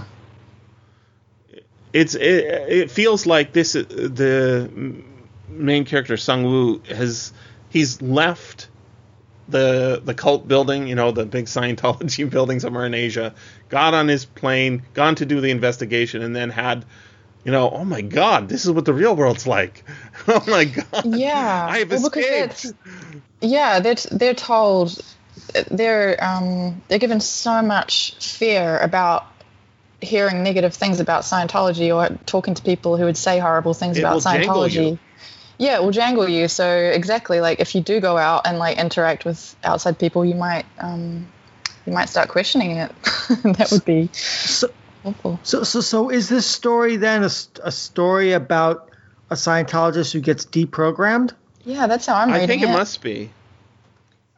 And because at the end he takes he goes for the medicine, which Right. Scientology is so against. You know, they're like, don't take modern medicine and modern th- uh, modern therapy. Like we've got all the answers, we've got all the cures. And the thing is, is you know, if you are suffering from a mental illness, which a lot of people do, it's not a small amount. I mean, uh, I think everyone has bad days. um, you know, I tend to. I'm pretty level. I'm. I don't go up too high or down too low very often. Everyone has bad days, but every once in a while, uh, most. I, I think the statistics are out there, but people have some sort of mental crisis in their lives. And if you combine that with, you know, a sort of, I don't know, free floating anxiety about what the meaning of existence is, and somebody offers you um, solace that isn't just drugs, because drugs are dangerous and um, we should fear them. um, I can see why people would uh, get a, you know, this electronic device is not going to hurt you. It's not the device, Right. And sitting down and talking to people about your problems isn't going to hurt you either. That's really. right. and it's and it's cheap, right? It's free at first, right? At first, it's not cheap. It's not cheap after that. It's pretty expensive. But there is a lot of, uh, I mean, what they one of the things that Scientology does is it says, you know, we get a lot of hate. They they say, you know, there's a lot of haters out there. They're jealous or whatever it is, um, and so that actually kind of helps the people say don't talk to them because they'll they'll try and hurt you. They're, they're so Yeah. jumbled themselves or whatever it is. It, it, they use their bad reputation to sort of help that stay keep you in. Yeah, which is pretty much what almost every cult does, right? Is that yes, kind of yeah. like the Actually, uh, Westboro Baptists and stuff? Yeah, I, I mean, I think hate. that's pretty much how it is. Uh, I, I- I still go back to the, like, one of the things that I think Mirko, you make it a good point about how it's um, how he does let us into the world slowly, slowly, because uh, the very first line, uh, cults. He examined a tape report grinding from the receptor. The receptor was rusty and unoiled, right? And then it, it basically catches on fire a second later, and then the the Bard uh, Bard Chai, the supervisor, throws the half burned, half I don't know, unspooled report report into a disposal slot that is already jammed, right? so like their culture is falling apart, and then Yeah. Bard Sung says, "What about cults?" And he says, "Any stable society is menaced by cults." And then he says, "Our society is no exception." And I thought about that line at the beginning of the story. You don't know. Is that true? It- who's saying that? Well, the ancient Romans they had a lot of cults. Was that a stable society? Okay, good question. Our society has a lot of cults. Are we a stable society? So I'm still ambivalent about that line. Is this a stable society? Seems like it's on the edge of teetering off into uh, a brink of, you know, uh, their last working aircraft is there, right? Their Yeah, it's completely doesn't even work. apart. I, I, I think they're they've convinced themselves they've been stable for so long that the the rot is something that they're being willfully blind to, and only when it becomes acute, like say when when uh when Sung Woo uh, has his accident and winds up in the wilds of Michigan, that the, the the true nature of just how things have deteriorated past the point of no return becomes absolutely clear. But you can you can you can ignore and rationalize for a long, long time, even as things are falling apart around you. right. That everything everything is fine. This is fine. Everything's good. everything's ever as it was. Oh crap! Everything's broken now. Yeah, I'm taking all the like mechanical breakdowns and like the whole thing. Do not repair. You know, repairing is bad. Mm-hmm. As kind of what Scientology is saying about medicine, like and psychologists. Do not listen to them. Do not repair. Do not fix. We've got all the answers. And then he's kind of showing how it all just. Yeah, you're trying to shoot bullets with a rusty gun, and everything is falling to pieces. I, I, I think it also plays into the, the sort of the deterministic nature of um, right. their faith, 'cause- and there is there's elements of Scientology, but I think there's also maybe a bit of a dig at um, uh, kind of you know general fa- Eastern faiths and the idea of karma and everything is predetermined, and it is kind of well, it's broken. That's the divine will that that breaks, and Oh they, they, you know, they've forgotten. I mean, that's the sort of twist at the end of this story that Ben Tinker says. Well, don't you think it might be the divine will that we actually, you know, get off our backsides and do something? Mm-hmm. yeah. that you know is kind of that we have free will, and that that's you know that's the divine will that we have it, and we can change things, not just go, oh well, that that's that's that's it for this life. You know what I Yeah. mean? That's that. Oh, that's broken. Too bad. We can't repair that now. I'm gonna die. oh well, you know. which is which is a very very cheap argument. It's in the plan. It's broken, so it's in the plan, and Mhm. if this is in the plan. So also that the aircraft is broken is in the plan, uh, and if if uh, um, the character would think about it, the last aircraft, the last working air- aircraft he is flying with to Detroit, then it, it crashes, and then he is uh, he he sees this the, the lowest class is able to build a stable society, to, to try it, to tinker things, to repair things, and finally to give him uh, the medicine that he will change his life, that he won't die of the plague and then turn into a fly on a, a jungle planet. So this could, he could also argue that this is all part of the plan, part of the divine plan, if he wanted. If he if, if he wanted to, yeah, he could say that. Yeah, this is all part I of think what that's was how he's meant to be. rationalized it, right? He he's Sorry? he's not hundred percent out of the cult. I don't think No. at the end, even though he's going off to Spain, because he's he still has time to flagellate, right? to hit And himself he's, and, he's deny himself he's also- pleasure. he's also a silent messenger because he knows what, what will happen. Um, You know what I I, mean? yeah. Sorry. uh, do you think? Do you think that the that the Caucs, uh, the technoists or the tech technicians, what what are they called? Tinkerists. Tinkerists. Tinkerists, Tinkerists. right? If the There's a couple of names. they don't believe in the religion at all, do they?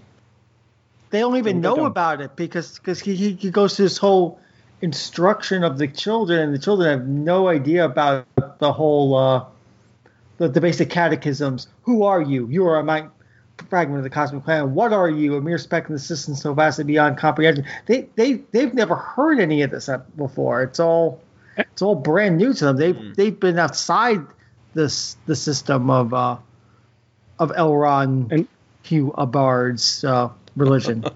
They don't know they don't know anything about the social class system eh, either. Yeah. Yeah. Yeah, they mix. They're busy mixing, aren't they? Um, I, I, I can't, I can't, um, not think about like he's totally ambivalent. Like, there, there's so many stories where the main sort of Philip K. Dick viewpoint character is a hairy cauc who basically um, is sweating and sort of galumphing around. You know, he's he's just kind of like like a Neanderthal in a certain sense. You notice there's other stories that have Neanderthals in them too, right? So I, I'm um, I'm certain that one of Philip K. Dick's wives must have called him like a Neanderthal. You're so hairy. Your brow ridges are so giant. And the theory that you know caucs are evolved, devolved, or mixed in with Neanderthals, it must be in there. isn't there's a novel called uh, Mary and the Giant, right?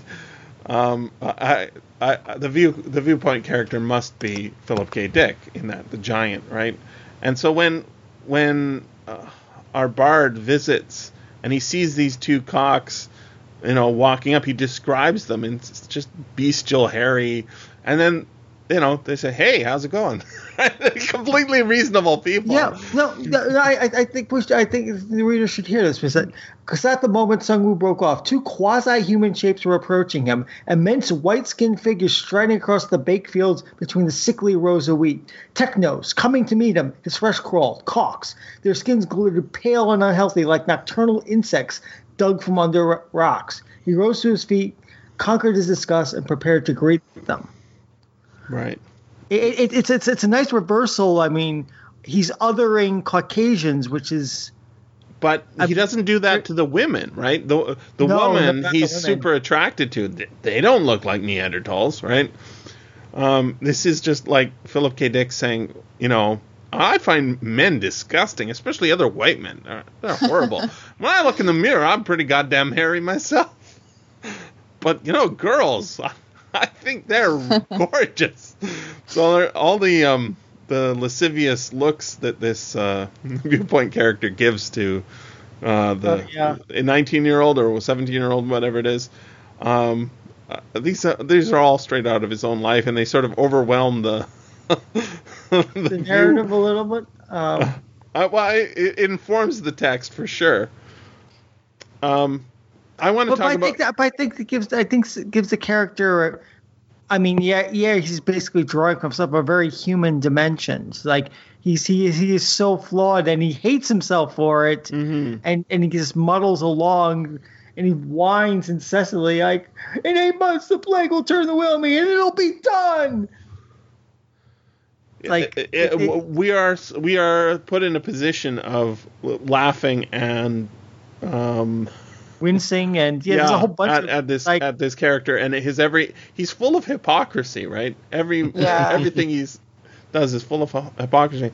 Um, I'm kind of fascinated by that, but I'm also incredibly fascinated by the robots. I love I love Philip K. Dick robots. Yeah, the farmer robots. Yeah, Mm. clearness And be with you. The robot rasped obediently. um, and uh, when he sees that robot, uh, this is on page 74. It says, "An open field lay to his right. A robot farmer was plowing with a metal hook welded to its waist. A section torn off of some discarded machine. It stopped dragging the hook and gazed up in amazement." As Sung Woo landed the ship awkwardly. So it doesn't say what the, that metal hook is for, but I assume it's a plow. It's been turned mm-hmm. into a plow. And that robot didn't have a plow when it came out of the factory. Somebody local welded it on there and said, "Now you're plowing the field, buddy." Yeah, some tinkerist. Right? Yeah, yeah, yeah, because because it says the robot went back to dragging the rusty metal hook through the hard ground. Its pitted body bent, double with the string, working slowly, silently, uncomplaining. Yeah, it's a plow. Yeah. So Did uh, just Sorry, the, the fact that these robots must all be legacy leftovers from the previous techno society as well, right? I- yeah, it, Yeah. yeah, yeah, and, and the Tinkerers have basically readapted them to be farmers And kept them in repair. and kept them in repair. Yeah, And the bards are also also using robots, which is in the Yeah, uh, but it's theirs are probably fa- uh, even more dilapidated than the the ones in Detroit, right? They're Yeah. because they they don't seem to have any respect for the technos at the bottom. They've got to be uh, uh, they they represent the you know the television repairman part of Philip K. Dick, right? the you know we got to fix true. these things and Yes. understand them and and make them work for us. The this you know this science is good and engineering's great sort of aspect. There's something there's something very cool about this society, even if this even if the story isn't that great. Like I, I I'm kind of hoping that he recycles this in a novel I haven't read yet. This world. yeah, that would be great. I mean, because yeah, because when we we're we're seeing here the very early stages of what will be the overthrow of the society. It'd be cool to go forward and see see the society, see the wheel actually turn. I mean, it's foreshadowed that's what's going to happen, but how it's actually going to occur, yeah, I'd read a novel on that. Mm-hmm. Did anyone understand? Um, isn't there a line somewhere where the the people are working the earth, maybe the woman or something, and there's like he says about the it's almost to the metal underneath the Right. earth. Yeah, I, Did you I, I, understand? what, I get the sense that uh, this is like our our future society wh- where you know everything got turned into a super, I don't know, cyberspace future where we have monorails everywhere, helicopters and robots, and then some nuclear war happened and the oh, cities are bombed out. Right? I- I- open source. I, I, I found the paragraph. okay. Farmers were working the barren fields on all sides. A thin layer of soil over slag. A few limp wheat stalks wavered, thin and emaciated. The ground was terrible, the worst he had seen. He could feel the metal under his feet. It was almost to the surface. Bent men and women watered their sickly crops with tin cans, old men, metal containers picked from the ruins, and Ox was pulling a crude cart. So it almost sounds like to me, Marissa, to answer your question, is like they're basically farming the ruins of Detroit. They're not even yeah, out so they've they've like so- laid soil over the top, or it's just time has just. Yeah. Time I is put- Organic matter, years or but- something, right? yeah. Oh, I see. That's such a cool image. I love that paragraph. Mm-hmm. So creepy. He, he's really good at imagery in here. In fact, it's it's He um, is. Yeah. It's uh, uh, uh, this I believe was right after Time Pawn, which if you remember is one of his his most beautiful. Um, uh, the the opening for Time Pawn Time Pawn is really good, and then when it gets turned into the novel, he strips away a lot of the beauty of the Yeah. opening. I don't know That's why. sort of uh, maybe he's revising it and making it better by just changing it, but he he's really capable of doing a lot of. Uh, I guess this is a world building story. It's just it's so slight. It's all a joke, right? That the, I guess that's why I'm sort of disappointed with it because there there's You not a lot to get. Maybe You wanted more meat out of out of it. yeah. Um, one of the things I, I do like about it is it, it doesn't tell you what it's doing.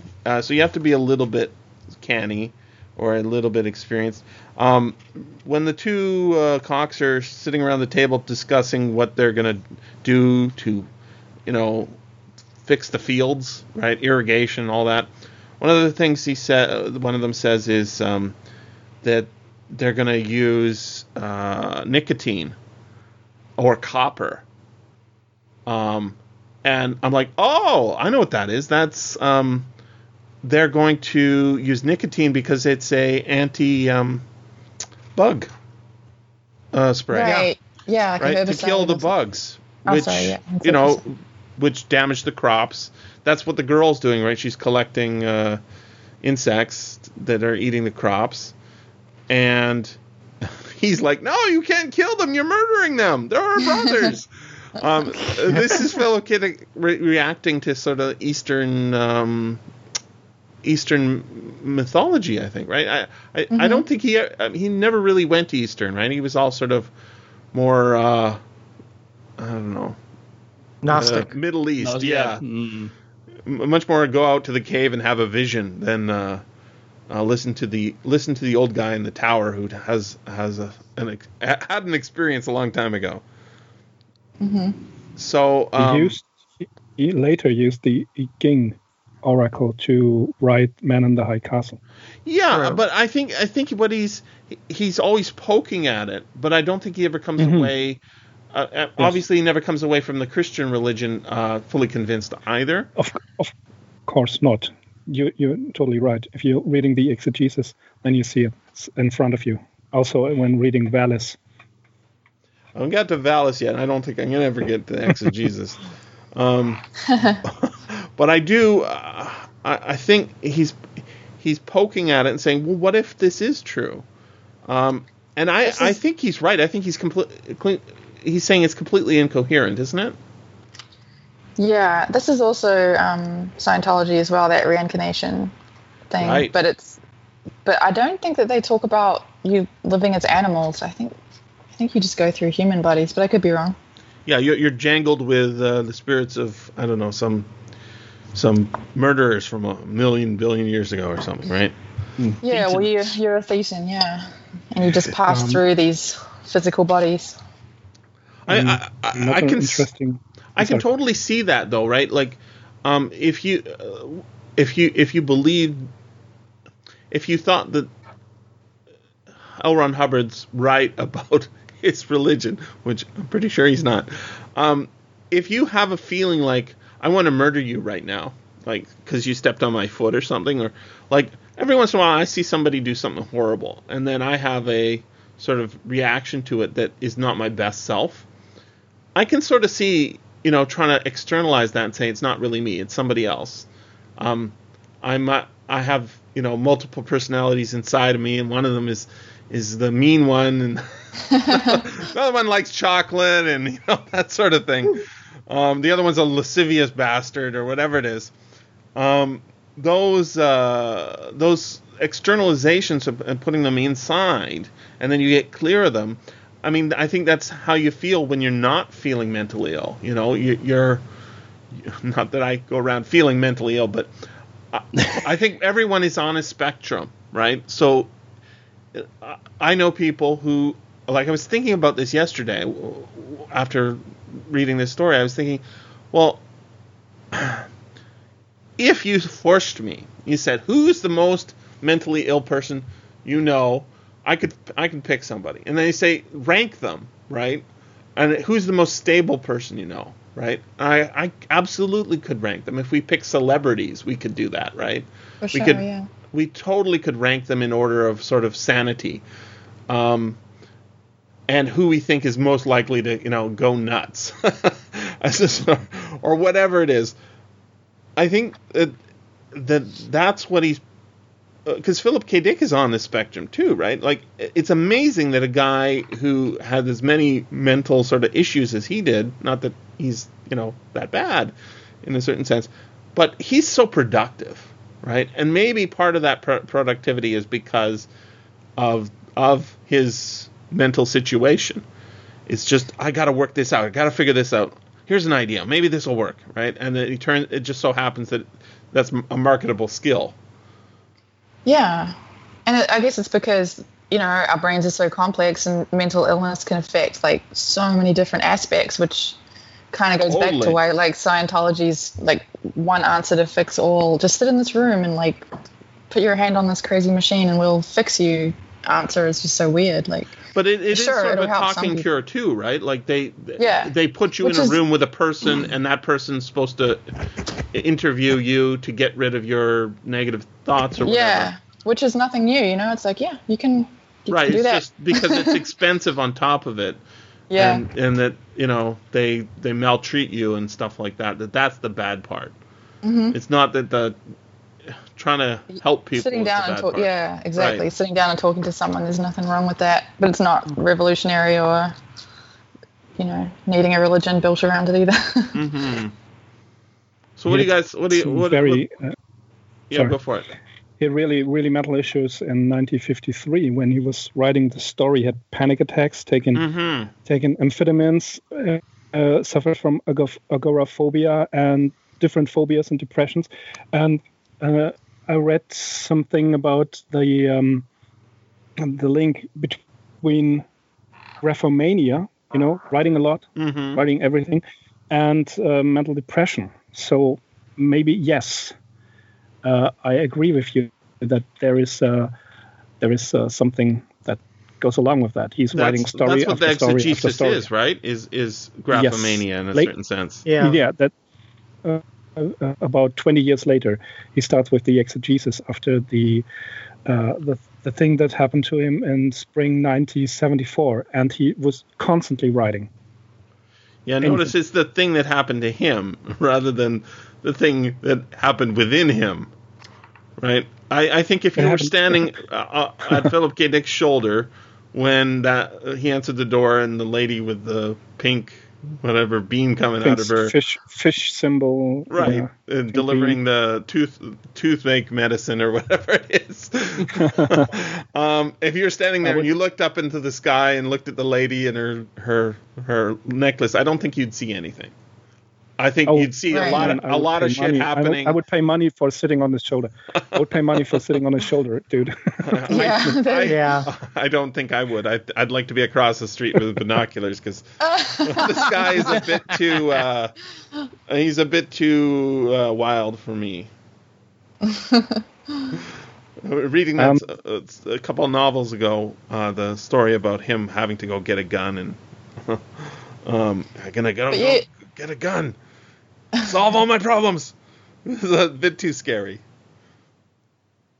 But yeah, you're right that he was experiencing like um, I don't know hallucinations or delusions or something, and probably aware in a way of that as well. You know, like coming Yeah. in and out of these experiences and trying to make sense of them in moments of clarity, and it must be frightening. Yeah, yeah, want- I- you'd want- and it is, and there's no, and there's no nobody has the answer, right? Right. And that's the truth. However, um, lots of people claim it, including this group. Here's an exploration of it, but I, I, I think that the ending is quite powerful in, in that, um, because there, I see a lot of reflection of our society and a lot of the idiocy that's going on in the the society in, uh, in Bard Chai's world. You know, Yeah. um, just because you know the thing is you know veganism it's cool that's fine as long as you don't understand it to be like a um, um, for moral reasons. Because i don't think it makes sense that way. I mean uh, sure i understand you know making animals suffer is bad um, because suffering's bad it makes me feel bad. I don't want to see other people suffering.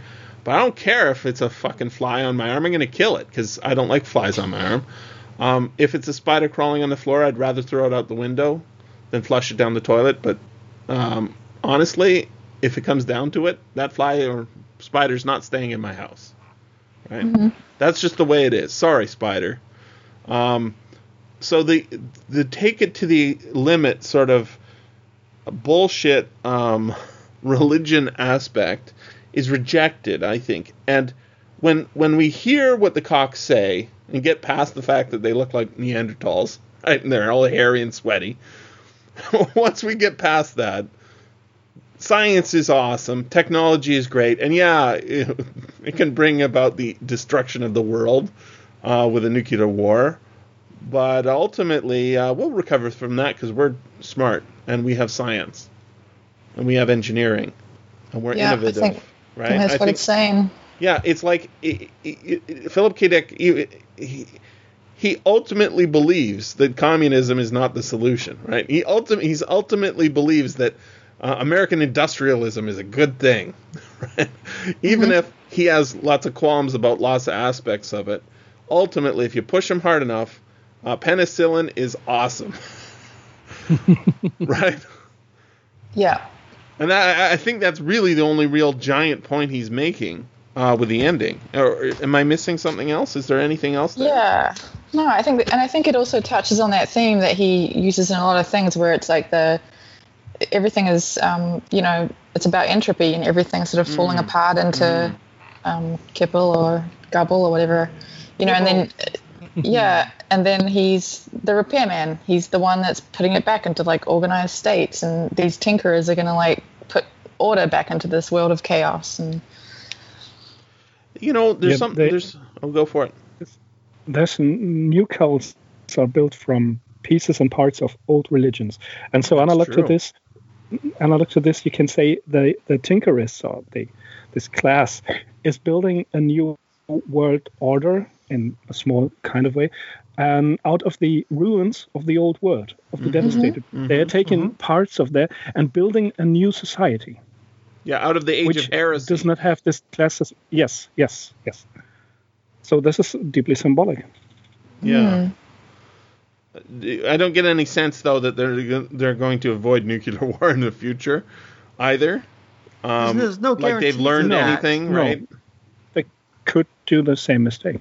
Why not? They, they But- seem sort of primitively wise in that they say we shouldn't kill him because if we kill him, then they're going to just send another guy, and we, that's too soon. We're not strong enough yet, right? So they they're clever, they're tricky, They they're, suborn him. yeah, they suborn him, um, and, And- it gets the job done, And they have penicillin so they can survive the plague. right? and he says we don't have the technology to recreate these yet, but these are leftovers. Uh, and I just did hear a report recently that um, that this expiration dates on most drugs are not um, don't really. You can test drugs like 30 or 40 years after they're manufactured, and often they will still be as as potent as they were. And Yeah, I saw that. I saw that another- as well. So another thing I, is I don't know uh, if it's so- a thousand years later or 500 years later, the penicillin will still be okay, but uh, But but at least he okay. believes they will be. the, the other thing the other thing is that the plague will come and um, of course destroy uh, mankind again yeah, and if you think about the middle ages the plague is a sent from god right. so Right. I want to unpack. I want to unpack uh, a portion of the story that we brushed over. You kind of mentioned it very briefly, Jesse. Hmm. How do we know that this technology that shows the future and then your future incarnation? How do we know that actually really is the truth and it works? No Given that at all.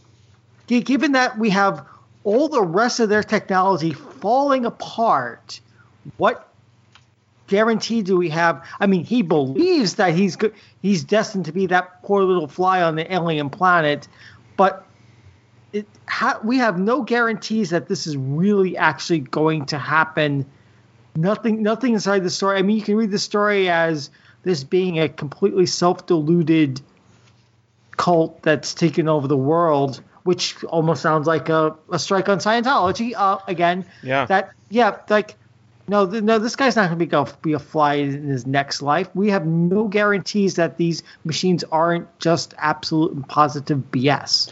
I think that that's a very good point. I was thinking about the e e machines uh, or e readers as a kind of um, imagine if if if you're re- to reboot Scientology, you know, for this year, they wouldn't be using what potentiometers or whatever it is, right? It'd be an app. It, w- I think it would be VR.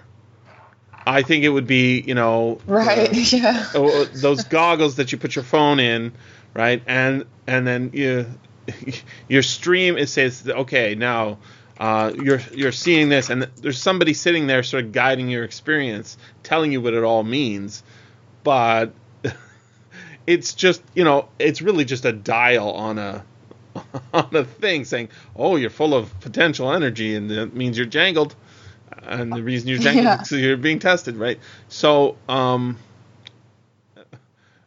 by the way, did you know that I don't know how well this will work in future, but they are they do use um, VR now apparently as a treatment for uh, for shattered nerves or what is what is it called shell shock?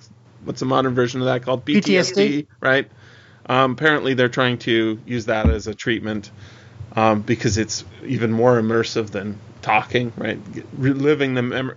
I mean, the the thing is, is I remember all of Blade Runner. You don't. I don't need to watch it again. But when you put it in front of me, it's a lot more vivid. Um, and I get the, you know, I can call up the Vangelis soundtrack, no problem, without ever having to actually put it on and play it. Right? I I can hear the harp going right now. Right? So if you put me in the VR version of it, it is still more intense than any memory could call up or any um, any description of of volcano exploding B fifty two bombers or whatever it is that it's the ultimate cause of my jangles. Hmm. I I think I think there's he's he's got to be playing with that. I, I wonder, you know, it, it's hard to get in there uh, to see what's that that room that his brother-in-law controls that has the last computer that can whatever it is machine that you put yourself in a basket and I don't I don't know what's going on there, but that's got to be an e machine, isn't it? Yeah, I think so. and he's talking about this machine in uh, later stories. Um, Oh, really? Really? When you, yeah, but, but kind kind of a machine. It's this little box that appears in um, Blade Runner. Oh, well, Well, the Voight Kampff machine. The no, no, no, no. The the Mercer is this the Mercer cult? Uh, Uh-huh. I'm not sure how it's called. This um, they're connected to this preacher and this machine. I I just Huh. don't not remember what it's called. And this is appearing in a lot of stories, and not, not a lot of stories, but in yes, I have to look it up. Just give, give me a minute. Yeah, no worries. that's interesting. He's always carrying around a briefcase, but I don't think that's the Voight Kampff machine. Um, No, let's see. Um, no decent, self-respecting woman of a higher class of Indian or Mongolian or Bantu stock would allow herself to be approached by a cauc. Most of the um, technos were Caucasians, immense white-skinned things, im- incredibly hairy, like apes. Their resemblance to the great apes was striking. Just some highlights. which which which is a very nice reversal of the racism then and at the time. Like, oh, I mean, I mean, calling Africans and African Americans apes or ape-like is something that we still deal with today, and having Philip K. Dick just reverse that around, kind of. Sh- he, he's he's he's taken the racism of his time and thrown it on Caucasians, and it's Yeah, more he's- a little more jarring for it. Like, yeah, people he, calling he's people that stuff really is he is really dealing with racism in here, um, but he doesn't his his answer is not politically correct today either, right? Because um, the main character is a, a, a yellow man, and he's criticizing white men, but ultimately the white men are going to at least this Tinkerist cult is going to lead a uh, ascendancy, right? So it's not I it's don't- all one dir- un, one way. I don't think. I don't think so. I think that um, it's mentioned somewhere that they're not going to just flip the vertical hierarchy. There, he talks about a horizontal society right, where right. everyone's going to be equal. Right, but I think it could be read in a negative way. You're absolutely right. It is. It, it, it- that's their fear is that oh, vertical. We'll we'll have to share the same outhouses as them. Oh my God. I mean, oh my Hubbard. Oh my Elron. I found uh, found this about the the box, All right. the empathy box, the black empathy box. Oh, Um, yeah. Oh. and Wilbur Wilbur Mercer, who is the uh, spreading this religion, and this is uh, mentioned in Do Androids Empathy Dream of e-box. Get it? Empathy e-box, right? Yeah, e The meter. little black box. So this is an invention. He, Interesting. yeah, there you go. this is an invention that he mentions a, a lot of, like the virtual reality of Perky Pat. Ah, yeah. And I looked it up before, and the the e meter was um, invented in like 51 or something, or it was bought in, it was used in Scientology by 51, so it was definitely around. Yeah. And he would he would have been totally up on it. I think. Yeah. He's reading all the magazines. Yeah. I don't know. I, I think that uh, now I like this story a little more, but I still think it's it's a bit unfinished or lightweight or something because I like the world a lot more than I like the the basically simple simple plot. There's another one like this that I just I can't wrap my head around what he's like how if you maybe everyone at, in 1954 would have got everything that's going on here.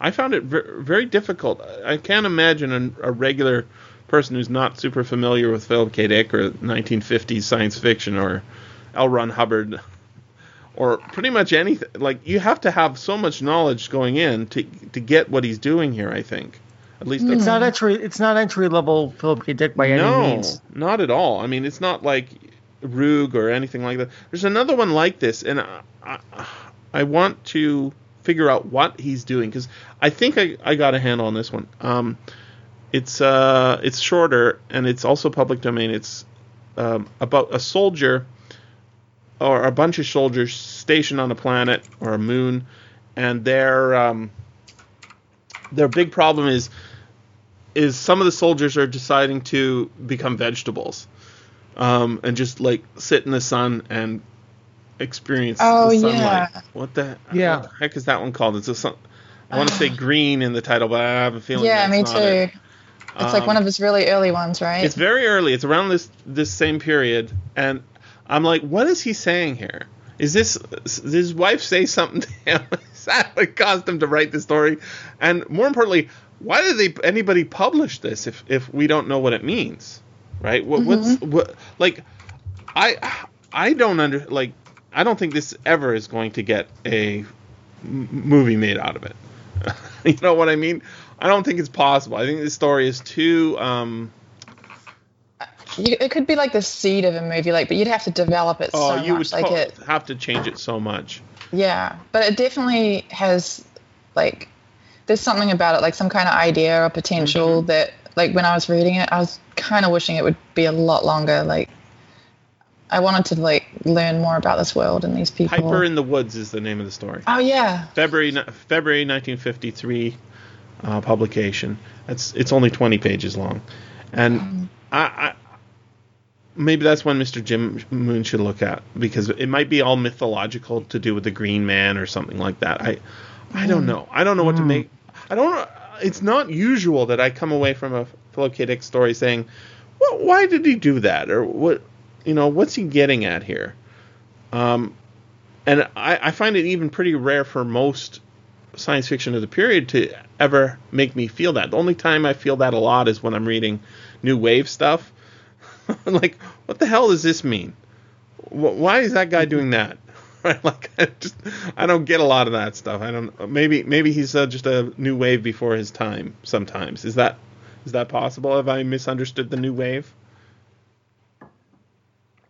I don't think you've misunderstood the new wave. There's, there's, I mean, just reading, like, say, even the last Dangerous Visions, there's some really weird stuff in there, and it's like, what is this really supposed to be? Like, like, uh, I, like, Leiber's gonna roll them bones is so dense of stuff that's like, what did I just read? Did, I, did that really mean what I really meant? And, and yeah, as you said, it's rel- relatively odd you come away from a K. Dick story with a new wave sensibility since he's from the generation before. He's Yeah. he's a pulp writer, not a new wave writer. He's a pulp writer that had had mental issues and went through a possible metaphysical experience, but that doesn't make him new wave. And he wrote through the new wave, but it doesn't make him new wave generally, except when things are like, huh? there the I don't know if it's classified as new wave. Um, the story that I always point to from that period that that I I think is amazing and awesome is Day Million by Frederik Oh, Pohl. Frederik Pohl, I love that story. I think everybody love, loves that story, especially given like uh and Mercy, you know this one? Day Million? I can't remember. Can you tell me what it's? ab- I can't remember if I read it It's or a not. it's a love story with a boy and a girl, and the boy's not a boy and the girl's not a girl, and uh, they meet once. They they kiss. She keeps his seed or something, or he keeps her seed or something, and then they never meet again, and and they ha- live happily ever after. something like that. Uh, maybe really short, and here's a here's a link, kids. You can read it right there. It's a re- it, it I mean a tiny bit of tiny bit of uh, text. Uh, Paul, give, Paul gives us all. It's like as you said, the first line is on this day I want to tell you about, which will be about a thousand years from now. There was a boy, a girl, and a love story. Now, although I haven't said much so far, none of it is true. The boy was not what you and I would normally think of as a boy because he was 187 years old. Nor was the girl a girl for other reasons, and the love story did not entail that sublimation of the urge to rape and concurrent postponement of the instinct to submit that we personally understand at such matters. You won't care much for the story if you don't grasp these facts at once.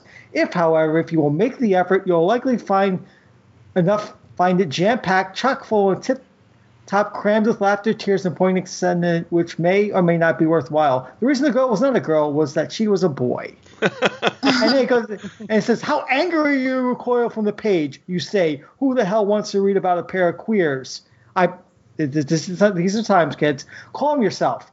Yeah. are no it came out what year? This is 1966. No, I, I think it's earlier than that. That's what it says here. Yeah, 66 on the Wikipedia Okay. entry. So here are no hot breathing subversion for the cottery trade. In fact, if you were to see this girl, you would not guess that she was any sense a boy. Breasts, two. Vagina, one. Tips, callipygian. Face, hairless. Supraorbital lobes, non-existent. You would term her female once, although it is true that you might wonder just what species a female of, being confused by the tail, the silky pelt, or the gill slits behind each ear. Oh wow. it, it, it is a wonderful story. And it's because- really okay, short I have too. not read this one. You gotta read it- it's right. I, I gave you the link. It's, it's I right would now remember free that. on Baen.com. it's like oh my, and it's just like in tiny. I mean, a tiny bit. It just goes through this entire little uh, future look at the story. But And I want to read the last line for the listeners because by this time we've been thrown all this stuff about this future world, and you're supposed to be shocked. And it's like, how could this anything be true? And he says, "Balls, you say it looks crazy to me." And you, with your aftershave lotion and your little red car, pushing papers across the desk all day and chasing tail all night. Tell me, just how the hell do you think you would look to Tiglath Pileser say, or Attila the Hun? like, yeah, you, you think you're modern society, you think you're supposed to be humanity. Humanity changed in the past and will change in the future. Get over it. I, I want to point out that this was published in Rogue, uh, which was a competitor to Playboy, um, in February March 1966. Um, when I read that story, it's got to have been mid 80s. Um, I I was pre-inoculated in a certain sense that as the main character in this story was for the changes to come. You know that we the society we live in now, where Mhm. um, a boy goes to prison for uh, for treason or whatever it is, and comes out a girl. Um, yeah, Chelsea, Chelsea, Manning, it's, it's- yeah, right? yeah. This the story completely uh, predicts the existence of uh, people so like all Chelsea the Manning, turmoil sorry. and rage that that floats around the society of people dealing with this stuff is like, what's everybody get? Everybody's so freaked out. Is- I I was thinking about this two decades ago, and and more importantly, uh, a lot of science fiction readers read this story. What?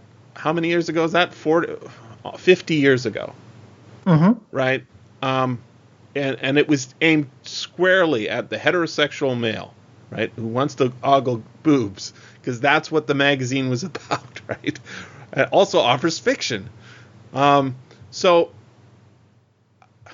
I think part of what what is happening in that story, you know, with him uh, saying, "Hey, hey, keep stick with me. This is a still a love story. You're gonna love it." All that the meta aspects um, are missing from this story, and this story is, is probably aged. Um, and if we think about how it will be viewed in 300 years, unless unless uh, Scientology suddenly grows a lot more than it is, I think nobody will understand it at all. Whereas um, maybe n- people couldn't understand.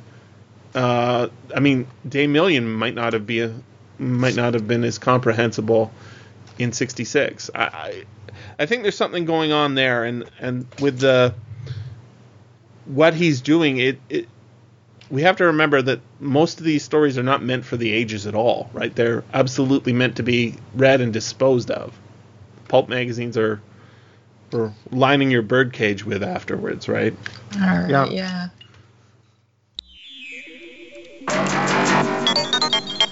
This has been the SFF Audio Podcast.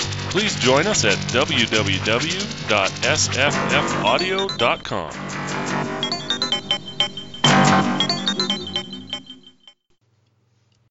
Anybody anybody got any more cappers? No, I think I'm clear. Nope. Totally clear. We're we're clear, and thanks to um, we're probably going to be marked now as suppressive persons, and thanks to Jesse, the vegans are probably going to be after us as well. Oh dear. Oh. no, seriously, come on. Like, uh, everybody who's a vegan who's doing it for moral reasons, they know that they're, the fruit that they're eating is full of fruit fly eggs, right? They know that. And if they don't know that, they're in denial. Or maybe they just don't know. But once you tell them, they, what are they going to stop eating fruit? It's ridiculous. yeah, like I totally get the the moral reasons and stuff, but the the vegan thing is a movement and a religion, and the way they talk to people is so Yeah. gross that I'm just like totally put off by. It, it's it's it's kind of cute in a certain sense, right? Because what you're gonna do if you get into a fight with a vegan? They gonna hurt you? Because if they do, I mean, yep. They were. they'll bury you. Actually, actually, there's one vegan I don't want to have a scuffle with. It's Wh- the, the that? uh, former gu- guitarist uh, Doyle Wolfgang Frankenstein from the Misfits. I mean, this guy is huge, and he's a vegan, and he, he he punches your lights out, dude. Yeah, but is he is he vegan for ethical reasons or just because it, uh, you know, he I- wants to make his, I don't know. himself Actually- healthier? Actually, I don't know. Yeah, I th- I think you can be vegan just because you know you, you you like the food. I, I don't know that most Mhm. people are, go that direction, but um, it's it's kind of is the absence of that. So if you abstain from alcohol, is that can that be a religion too? Uh, Is that the same direction? I mean, I guess we've seen that before, right? I abstain from alcohol, but mostly because I don't like it, and I also don't like getting pulled over and having to lie to the cops about whether I've had any alcohol, right? Which I was driving home from a barbecue yesterday. I didn't, I got pulled over. They asked me, "Have you had anything to drink?" And I I didn't have to lie. I had to say, "No, I haven't." Yeah, somehow alcohol, unlike other drugs, doesn't have that kind of, um, you know, the people who don't like it don't have a kind of religious fervor behind. Yeah, it's Other it- people it's past, right? Yeah. It's past now. I, I don't I don't begrudge other people alcohol, but I worry that they'll get pulled over and have, be hassled about it. Mhm. And rightly so, perhaps. But they didn't ask me if I had smoked any marijuana either. Right. Um, But and- they just wanted to to uh, examine your car. Isn't that a 23 year old Toyota? 27, 27, Seven- buddy. 27. Oh my god, it's an old timer. So they wanted to just